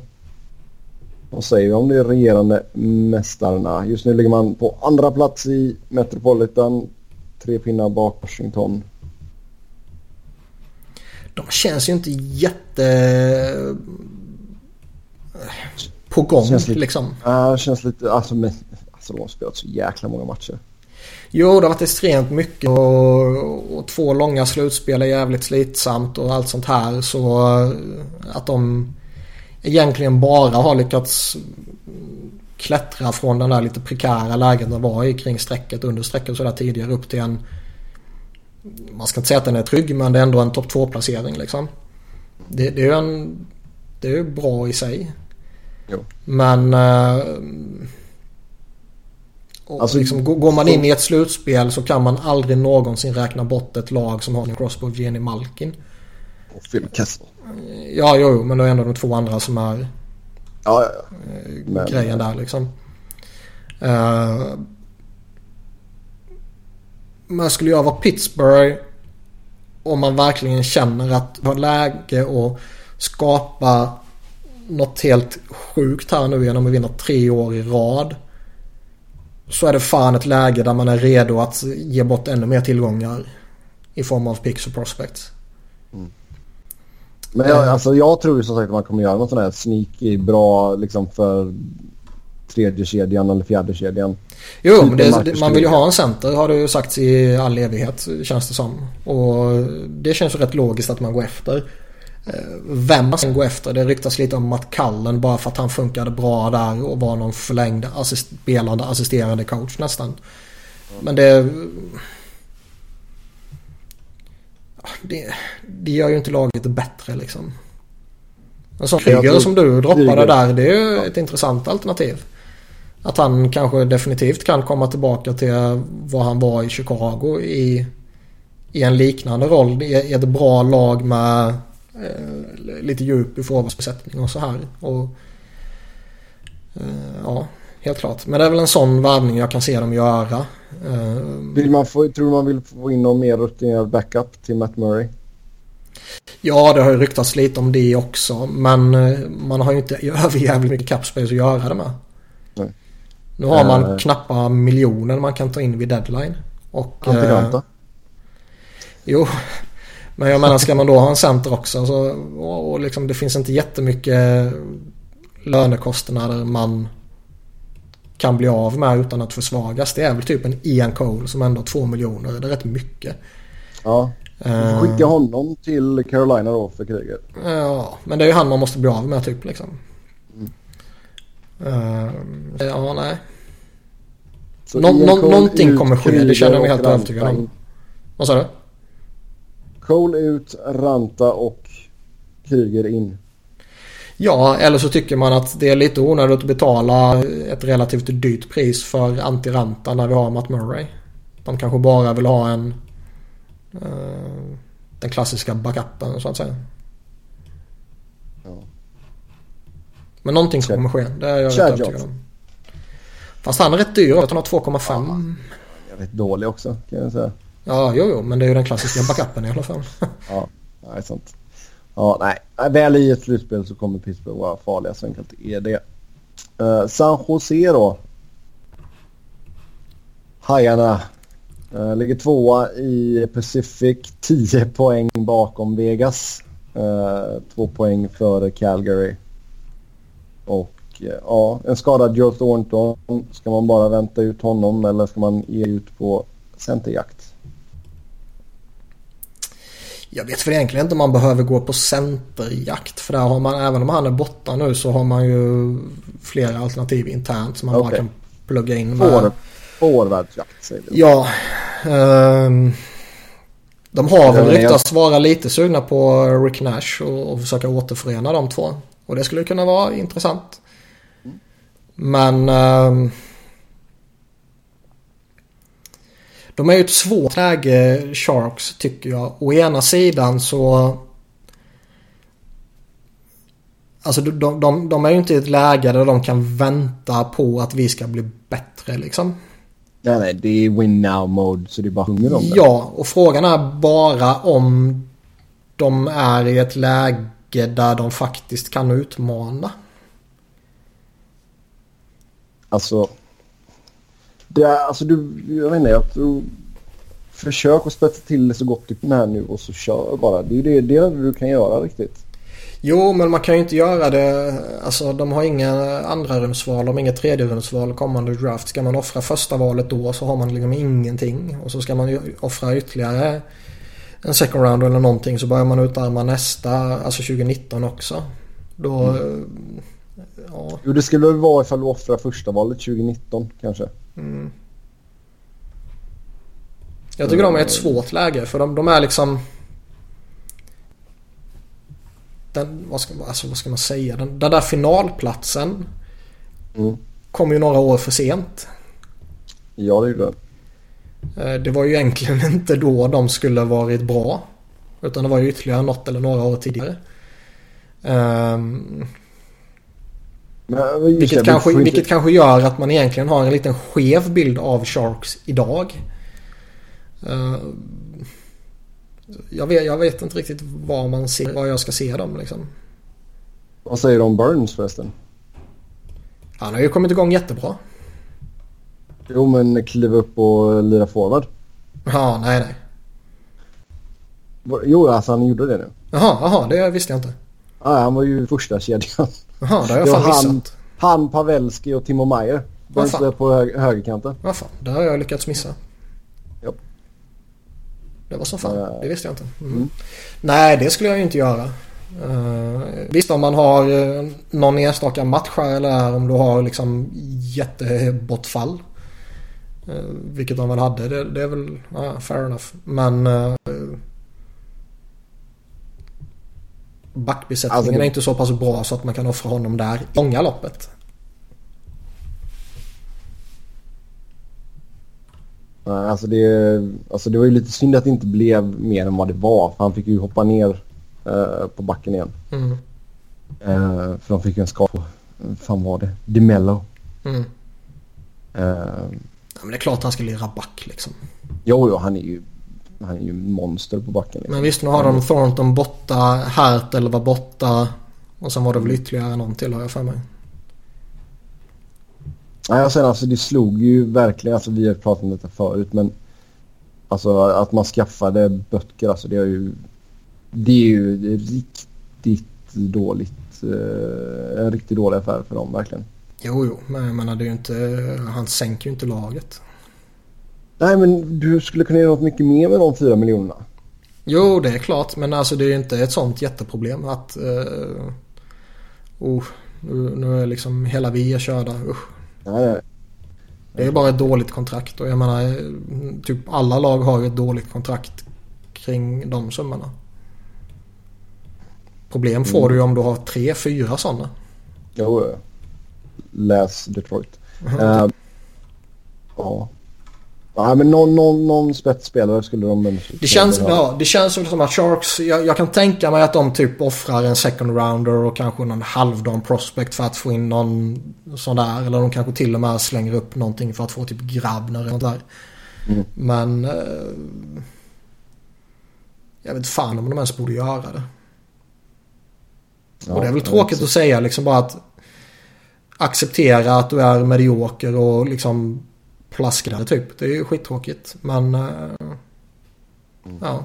Jag ser liksom jag ser inte att... plaskar vidare. Det är bra Niklas. Det är bra. Jag, jag, jag, ser liksom, jag jag har svårt att se att någon värvning de gör kan skjuta upp deras contender-status till en sån extrem nivå liksom. Nej, nej ingen, log, ingen logisk trade. Nej, exakt. St. Louis då, är man en contender? Men Henke Lundqvist kanske man är det. Men hem, Nej, just men... nu ligger man på första wildcard-platsen i Western. Mm. Jag blir inte riktigt klok på Blues heller. Å ena sidan så har de ju några riktigt roliga pusselbitar. Um, å andra sidan så något skadeproblem, Fabry borta och sådana här saker. Kan man verkligen lita på Jake Allen? Uh, börjar vissa av deras forwards kanske bli något år för gamla. Jay Boomister är inte riktigt vad han var och så vidare och så vidare. Um, jag tror att Blues, ja de kan gå väldigt långt och jag tror de skulle kunna bli en riktigt jävla obehaglig överraskning för uh, ja, återigen typ Nashville i en första runda eller så här liksom. Ja. Men... Jo, eh, du vill, ju, alltså, du vill ju verkligen inte gå upp mot dem i första rundan. Åh nej. Blues vill jag verkligen undvika om jag kan undvika dem. Ja. Men... Eh, jag vet inte. Alltså... Uppgradera målvaktspositionen så blir de ju avsevärt bättre såklart. Men... Då måste du kunna hitta en trade där du kan skicka Jake Allen motsatt väg. Och hittar Ja. man det? Jag vet inte. Nej, men alltså om vi leker med tanken då att Henrik Lundqvist säger okej, okay, men jag kan tänka mig att lämna Rangers och gå till St. Louis. Liksom, vad skulle St. Louis behöva skicka i utbyte för att få igenom den traden? Vi säger att Jack Allen måste vara en av delarna. Vad Jo men det måste man för att jämna ut lite lön och så vidare. Ja, men vad mer behöver du skicka då? Man behöver ju skicka någon eh, riktigt bra prospect. Och där har de Robert Thomas till exempel. Klim Kostin kanske. Kanske en Tage Thompson. Eller Tage. Jordan Kuro har ju hypats upp väldigt mycket här. Han har ju tagit bra fart. Eh, man måste väl förmodligen kanske ge upp någon någon vettig roster player också. Men de har ju inte jättemånga sådana här unga där. Nej. Ehm, Men skulle, skulle, jag, skulle jag förhandla med Blues idag och man inte kan få en Carlton Parayko till exempel eller man inte kan få en Jaden Schwartz eller något där omkring då är det väl prospects som jag skulle bygga en trade kring. För där har de, de jag nämnde, de är intressanta. Ja. Alltså det hade varit en rejäl jävla blockbuster. Ja, ja. Nu tror vi inte att det kommer hända men alltså det hade ju verkligen varit en rejäl jävla liksom vad ska man säga, maktvisning av Blue om de skulle få in en, en Henrik Lundqvist. Jo, jo. Ehm, mm. Ja, annars så jag vet inte. Alltså du har ju inte jätteroliga penning med fas. Paul Stastny, Kyle Brodziak. Nej, och jag menar de kommer inte sälja av något heller. Nej. Eh, Även om de ska torska allt de har fram till deadline så känns det fortfarande som att de kommer gå för slutspel liksom. Det ryktas ju lite om de här stora namnen. Rick Nash har väl kopplat samman med, dem också. Och eh, det skulle väl inte förvåna om de tar in någon sån där gubbe. Det är inte jättemycket space att röra sig med. Nej. Men å andra sidan så har de några kontrakt som man kanske kan skicka motsatt väg egentligen. Om man nu så skulle önska. Rick Nash mot Patrik Berglund. Ja, typ. Ja, eh, vi går vidare. Tampa Bay. I den här säsongen som Tampa ska gå all in stenhårt. Ja. Ja. Man eh, ligger etta i Eastern. Man eh, ligger etta i hela NHL. Och man har ett jäkligt bra lag och som vi har sagt innan alltså krydda det med någon även om det bara blir en liksom straight up rental av klass så kör. Bara kör. Ja, men gå före. De har alla sina egna picks de kommande tre åren. Eh, Plus ett sjunde val från eh, Kings. Mm, varsågoda. Eh, De har ett gäng prospects som de egentligen kan undvara. För de har sin core satt i sten de kommande åren. Det är Stamkos är uppsignad, Palat är signad, Tyler Johnson är signad, Hedman är signad, Vasilevski är signad i två år till i alla fall. Och eh, de har Sergachev som bara kommer bli bättre. Det enda de har egentligen av stor betydelse är ju Nikita Kucherov de kommande åren. Ja. Han har eh, ett år kvar sen den RFA. Ja, ett. Och eh, Namestnikov är givetvis eh, liksom viktig för dem så att säga. Men eh, jag skulle väl inte sätta honom på, på nivån som Stamkos och Kucherov och, och det gänget liksom. Nej, han blir RFA efter säsongen. Så jag ja. Men de har sitt core satt. De kommer utmana de närmsta åren. De har picks och prospects och framförallt har de cap space för att gå för det så jävla hårt. De har liksom nästan 9 miljoners deadline cap space. Mm, det är riktigt bra jobbat. De ska bara gå för det så bara sjunger de det. Jag skulle säga... Idag är väl de mina Stanley Cup-favoriter. Och... Vet, säg att peta in en Ryan McDonough eller en Erik Karlsson. Eller bara nöja sig så att säga med en sån som...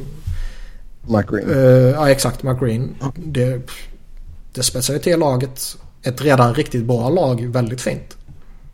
Ja, du ser inte man, det är väl där man ska spetsa till det eller? För jag ser inte forwardsidan ser ju snuskigt ut. Men det är ju det det har ryktats om att man vill ha en ny back och det känns ju logiskt på alla sätt och vis. Jag skulle inte bli förvånad om typ en Grabner hamnar i Tampa också. Att det blir liksom en McDonough och Grabner till Tampa mot Future liksom. Uh, så jag, jag, kan tänka mig någon, någon sån där, eh, den här klassiska forwarden för lite djup. Jag, jag ser inte riktigt att de har behovet att gå efter en Rick Nash eller Evander Kane och sånt där. Det behovet finns ju snarare på backplatsen nu. Ja. ja. Nej, det, skulle, det skulle vara eh, mäktigt att se Tampa göra en sån där riktig liksom nu går vi för vi, nu spänner vi musklerna så att de nästan brister liksom. Och kötta på med McDonough eller Karlsson. Och, och då är det intressant. Är... Liksom, toppar man upp med ett jävla superförsta par. Gör man som Anaheim till exempel gjorde när de vann kuppen och, och kör eh, så att de nästan har en av Pronger eller Niedermayer på isen typ hela tiden. Och i nyckelsituationer är båda på isen. Ja men det känns väl lite så att man skulle kunna göra det. Att du, splittar på Hedman och vi säger Karlsson då. Ja. För, om, för det är väl ändå så guldklimpen där då, om man skulle landa Jo, Karlsson. det är klart. Så ha en av dem på isen ja, 50 av 60 minuter liksom. Det, det hade varit något. Mm. Jag hoppas yes. de gör något stort för det skulle vara häftigt att se. Ja, det har varit riktigt coolt. Toronto har vi näst upp här då. Just nu så ligger man trea i Atlantic. Eh, man är tre poäng bakom Boston. Mm. Hur hanterar man sina pending UFAs? Det är några stycken ändå.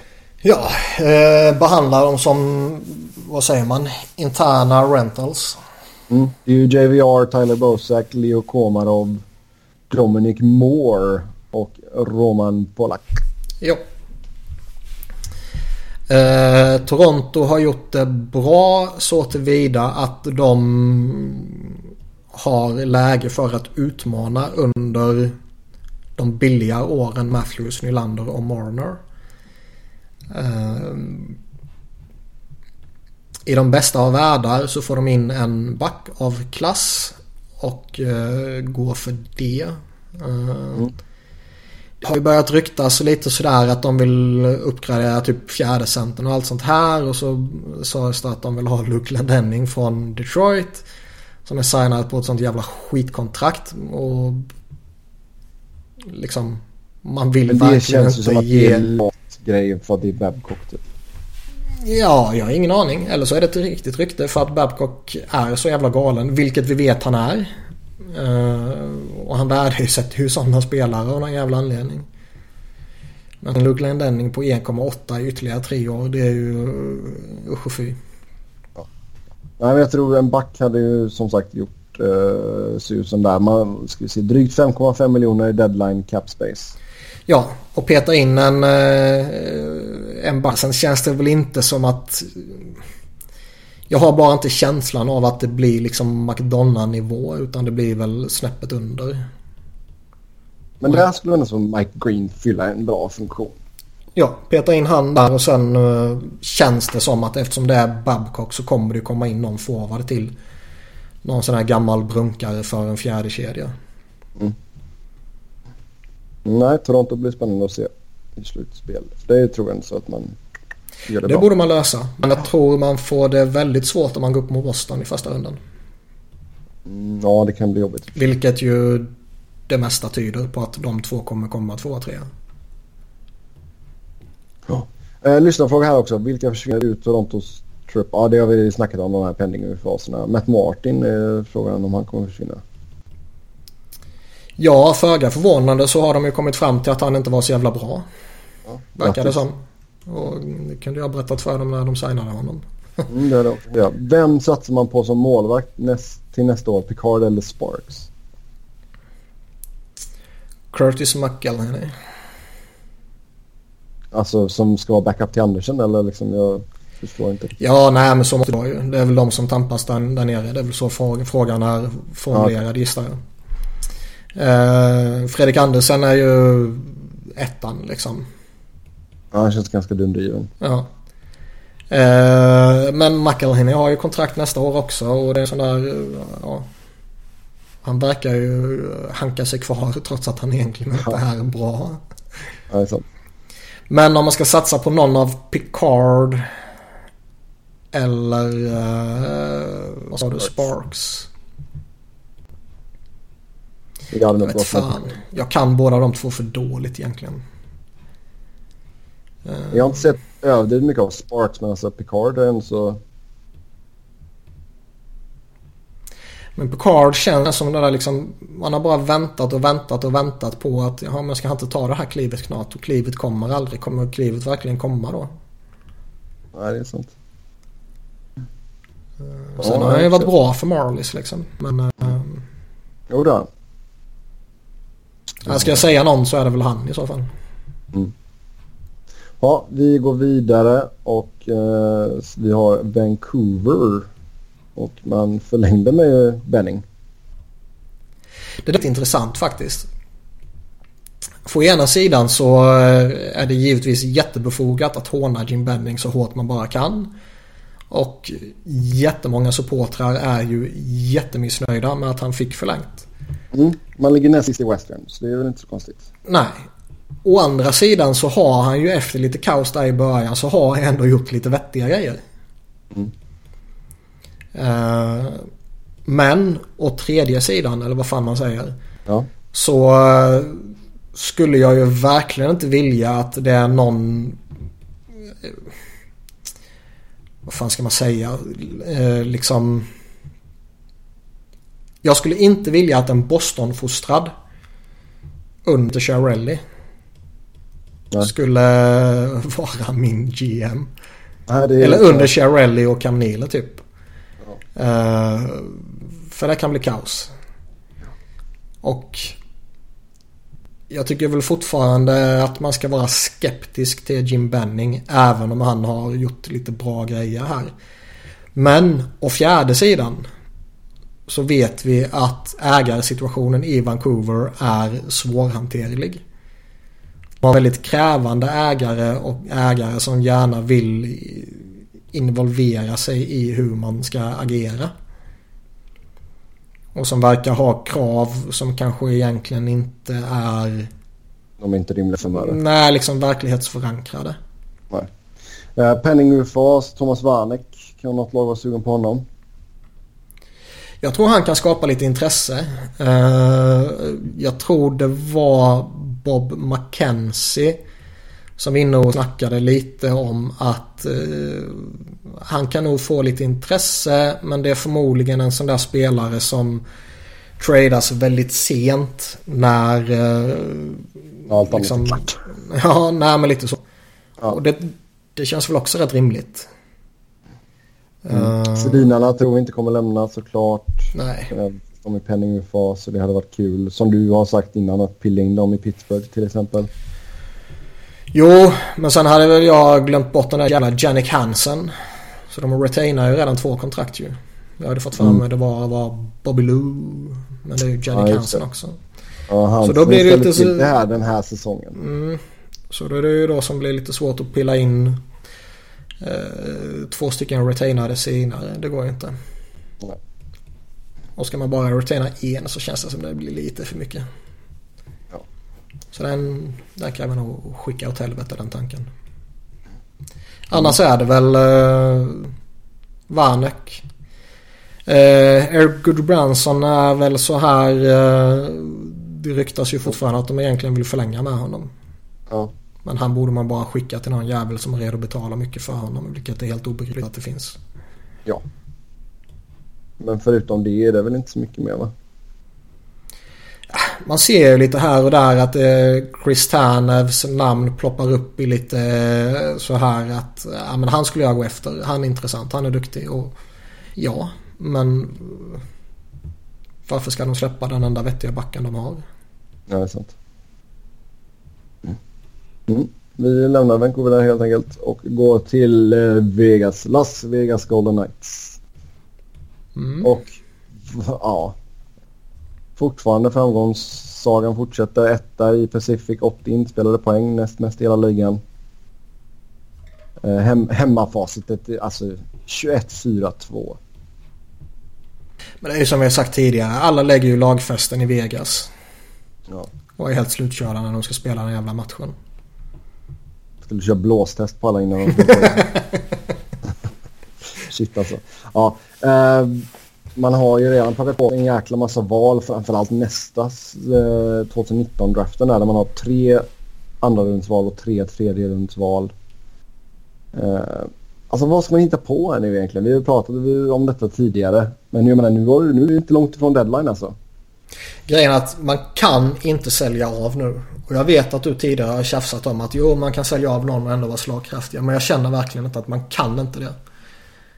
Eh, Alltså det beror ju helt på. Alltså jag tycker fortfarande att du kan göra dig av med typ Lucas Spisa om någon skulle vilja jo, ta men det är inte de jag menar. Jag snackar om de som Nej. faktiskt är bra. Ja, James Neal.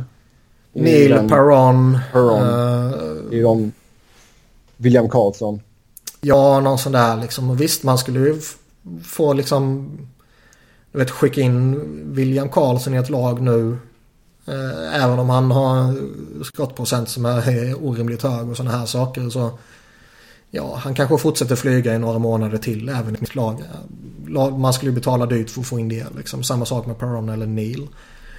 Och eh, eh, vad heter de? Vegas skulle ju få bra betalt så att säga. Och det skulle väl vara det mest gynnsamma långa loppet är jag helt övertygad om. Men nu när den här extrema jävla hypen har hållit i sig så länge så kan man inte riskera att döda den vid deadline. Nej. Är jag helt Ja, övertygad så- om. Man har ungefär 37,8 miljoner i deadline cap space. Ja. alltså. Ja, men man kommer ju inte, alltså jag, jag ser ju inte dem att de kommer plocka in något. Eller? Man borde inte det. Tycker jag väl ändå. Det, alltså, Mike Green. fast grejen är att jag, jag, jag tror att ska, ska man hitta någon jävla logisk förklaring till den här framgångssagan så är det väl för att det är liksom en i, i princip uteslutande massa rejects som Ja. var icke önskvärda någonstans. Som någonstans har slutit sig. För det är ju i grunden är det ju fortfarande bara en handfull genuint bra spelare. Jo. Det är James Neal, det är David Perron, det är uh, Fleury, det är uh, Nate Smith tycker jag är duktig. Theodore. vad sa du? Det är Theodore. Ja. Och sen är det nå- någon sån där halvhygglig som William Karlsson typ liksom. Masterson. Ja, ja, absolut. Givetvis. Jag glömde honom. Eh, resten är ju inte bra liksom. Uh, halvdana utfyllnadsspelare, om ens det. Ja. Eh, men det är väl kanske det här att det är en, ett gäng rejects som sluter sig tillsammans och sen bara lyckas man träffa någon extrem våg som man bara surfar vidare på. Och så småningom kommer ju den vågen eh, ebba ut eller vad man säger. Och eh, jag var ju helt övertygad om att det skulle komma betydligt mycket tidigare. Men den kan hålla i sig en hel säsong. Jag vägrar den tro att den håller i sig ett slutspel. För det är en helt annan grej. Mm. Eh, och jag vägrar tro att Vegas kan utmana i ett slutspel. Men... Eh, Nej, alltså jag kan ju säga det nu att jag kommer antagligen tippa att de ryker i första rundan. Ja. Det... Visst, alltså det Jag- de jag tycker- är helt fantastiskt verkligen. Men det, nej. Jag tycker Någon liksom jävla den, måtta får det vara. den, den ursprungliga planen var ju typ att vi ska suga och vi ska samla pix. Mm. Sälja av allting vi kan vid trade deadline. Ja. Och där måste man ju kompromissa nu. Man kan inte sälja av, det är jag helt övertygad om. Men man kan inte heller börja offra sina tillgångar. Nej, alltså men börja köpa bara- menar jag då. Ja, nej, nej. Köpa skulle du absolut inte göra. Alltså det kanske blir att du får... Alltså om du inte vill skriva nytt med Neil då säger vi till exempel. Ja, då får du ske- skeppa hans rättigheter. Visst, du får inte lika mycket i utbyte. Men du får åtminstone någonting. Mm. Det, ja, det blir väl det man får göra helt enkelt. Eh, Men ja, alltså det, det går ju verkligen mot all logik hur bra de har varit den här säsongen. Ja, ja. Washington då. Kan man utmana om man handlar. Man ligger etta i Metropolitan. Man är som vanligt ett bra grundserielag. Men när det vankar slutspel så brukar det inte gå lika bra. Man, man får väl ändå imponeras av dem nu med att det kändes som att eh, att man tappat en del ja. Ja, de tappade en del och det kändes som att det var förra året som de skulle göra det och sen förväntar man sig en liten dipp och sådana där saker. Men de fortsätter liksom kriga på i toppen där. Ehm, Men jag ger dem en sämre chans i slutspelet i år än vad vi ja, herregud, det är klart. Givetvis. Men eh, man måste ändå imponeras av dem den här säsongen tycker jag. Även om de har sin core kvar och så vidare och så vidare. Men, men likväl. Handla... De har ju inte jättemycket de kan handla för. De har två miljoners cap space vid deadline och det räcker ju inte så jättelångt. Nej det gör det inte. Så de är ju i ett läge nu där de... Eh, Ja, för det första så... Vad fan förlänger man med Lars Eller för till det kontraktet? Ja den är ju en bra fråga. 3,5 miljoner eh, över fem år är ju liksom korkat att skriva när man är i ett läge där man redan nu har det jävligt tajt mot lönetaket. Och där man då har kvar att förlänga med en sån som John Carlson vilket ja, det borde vara en prioritering över Lars Eller liksom. Ja det kan man ju lugnt säga. Alltså, men det är det är lite det som är grejen också. Karlsson kanske kan försvinna på UFA. Ja, och det är ju en jätteförsvagning. Ehm, Men liksom... Det, ja, Men man har inte, som du säger, man har inte så mycket utrymme att leka med. Så jag tror inte man kommer göra så jävla mycket. nej, det har ju ryktats lite med, kring Mike Green tidigare. Men då måste man ju peta bort någonting och vad fan skulle det vara? Ja. Nej, alltså du får ju, du måste ju be Detroit att hålla hälften då. Ja, och då måste du ändå peta bort något. Ja. Du får ge dem Tom Wilson typ. Eller J-Bo. Ja. Men eh, det känns ju lite som att okej, om inte Caps har kunnat utmana tidigare år. Varför ska man betala detta året för att försöka göra det igen? Samtidigt så är de ju i ett läge med Ovechkin och Kuznetsov och Bäckström och TJ Oshie och eh, Niskanen och, och Karlsson och sådär och Holtby liksom att det är ju nu de ska utmana. Ja. Eh, Och de signade ju Oshie till det här kontaktet för att de skiter i vad som händer sen. Det är nu de ska utmana. Och har de redan committat sig på det sättet, varför ska man inte committa sig ännu mer typ? Nej, det är sant. Ja, vi får se om man kan lyckas spela in någonting. Um, Winnipeg sist ut är det här säsongen då man äntligen blivit på riktigt. Man har varit ett väldigt talangfullt lag under många år nu. Men eh, ja. Om vi tittar på tabellen det är snabbt. Man är tvåa i Central, samma poäng som ledande Nashville. Två matcher mer spelade dock, men 77 pinnar i alla fall. Och riktigt roligt att se på. Riktigt roligt lag att kolla på. man får imponeras av dem också när de har haft lite skadeproblem på, eh, ja, genom laget så att säga. Det är några forwards som har varit borta, det är någon back som har varit borta, det har varit lite på målvaktspositionen och så vidare. Och ändå krigar de på där i toppen. Eh, så de förtjänar väl en liten klapp på axeln får man väl ändå säga. Eh, Ett lag som kommer att ha gått med eh, deadline cap space i alla fall. 26, 26 miljoner. Ja, trots att de nu har både Ehlers och Line nere i tredje kedja med Andrew Kopp. Mm. Men uh, Jets borde väl försöka gå lite för det. Sen ska de inte sälja farmen för att försöka boosta upp sig känns det som. Nej men du har ju ändå så... Visst nu kickar Ehlers kontrakt in nästa säsong men du har fortfarande Line kvar på entry level en säsong till efter denna. Ja, de har Kyle Connor och lite så här och... Eh, de stora, alltså deras core tycker jag väl ändå är de här unga liksom. Det är ju Line och Scheifele och Ehlers och sådär. Men det är liksom ändå, de är ändå i ett läge där de måste förlita sig jävligt hårt på en sån som Blake Wheeler eller Bufflingen som du sa. Och Wheeler har ju gjort en monstersång. Han har klivit in som center och lirat där och gjort det fantastiskt bra när, vem var det, Scheifele var borta. Mm. Eh, och han har bara ytterligare ett år kvar på sitt kontrakt. Så man... Bufflien, hur... Liksom... När kommer han börja dippa av på riktigt allvar? Såg du förresten hans enhandsslagskott? Nej, det missade jag. Oh, det måste du kolla. Jag twittrade ut det här om ja. dagen. Eller för en dag sedan, jag minns inte. Jag ska ta och kolla. De hade någon sån här intern skills competition eller någonting. Gå fram och dra ett jävla enhandsslagskott. Stenhårt rakt upp i krysset. Fanskapet skjuter hårdare med en hand än vad typ hela jävla ligan gör med två händer. Det var det sjukaste jag har sett. Alltså man har ju ändå så lite. Det, to, Toby, Toby 5,75 kommer ju försvinna efter den här säsongen i alla fall.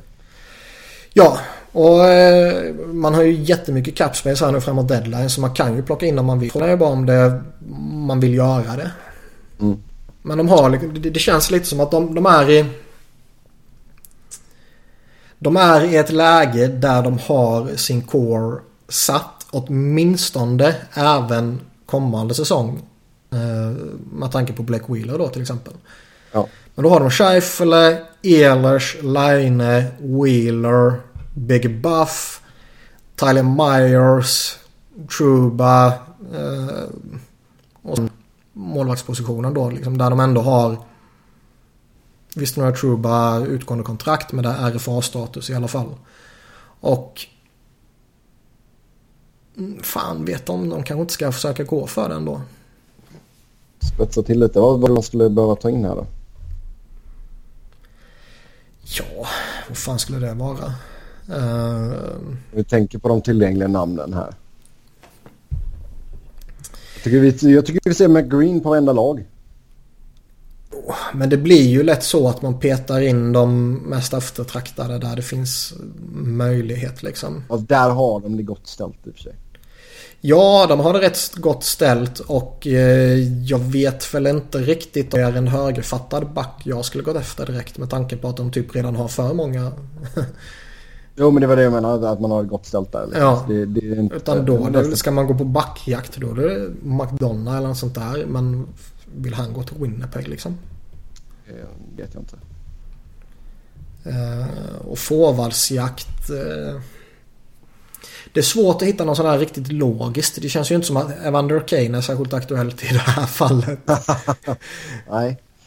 Eh, Rick Nash känns det som att flytta han så går ju han till en mer... Eh, Bonafide contender. Ja, lite så. Ja, det är sant. Det känns som att... Uh, Shovel Day, han kan vara sån här sneaky så jag kan tänka liksom typ Jeff Skinner eller någon sån där jävel kanske. Mm. Ja. Ja, men någon liksom människor ganska gedigen målskytt. Visst, det hade varit bra och sen kanske få in en vänsterfattad back då också. Mm. Det ser roligt ut för Winnipeg. Uh, vi har en lyssnarfråga som vi ska avsluta med och vilken tillgänglig spelare vill ni helst se bli tradad i samband med deadline? Erik Karlsson sista minuten. Om han är Absolut tillgänglig. Sista, ja, absolut sista minuten hade varit fint. Ja. Om han är tillgänglig. Det är det som fortfarande Ja. känns lite sådär. Samma sak med Ekman Larsson. Är de två verkligen... Till, alla är ju tillgängliga om man kommer med till ett bra bud liksom. Men är de sådär uppenbart öppet på marknaden så att säga? Det, det är väl tveksamt får man väl ändå säga. Ja, det, Eh, Ryan McDonough känner väl jag om man ska ta någon som är sådär uppenbart på marknaden vilket han ju verkar vara då. ja men det, det håller jag med om. Vi kör McDonough. För det är ändå Eh, en... eh, han känns ju mer... Han är, eller känns, han är mer än bara en trött rental. Eh, och uh, signad även nästa år. Fortfarande en riktigt, riktigt bra försvarare som skulle boosta upp vilket lag som helst i ligan. Ryan McDonough då, säger vi där. Och det får avsluta veckans avsnitt. Som vanligt så kan ni följa oss på Twitter. Mig hittar ni på @sebnoren. Niklas hittar ni på att Niklas Wiberg. Niklas med C och enkel V. Eh, Robin hittar ni med R underscore Fredriksson. Om ni ska avfärda Simon, ja, exakt. Simon som vi ger ett jättestort tack till för att han ville vara med oss. Är Simpa understreck Stromberg. Tills nästa gång, ha det gött. Hej!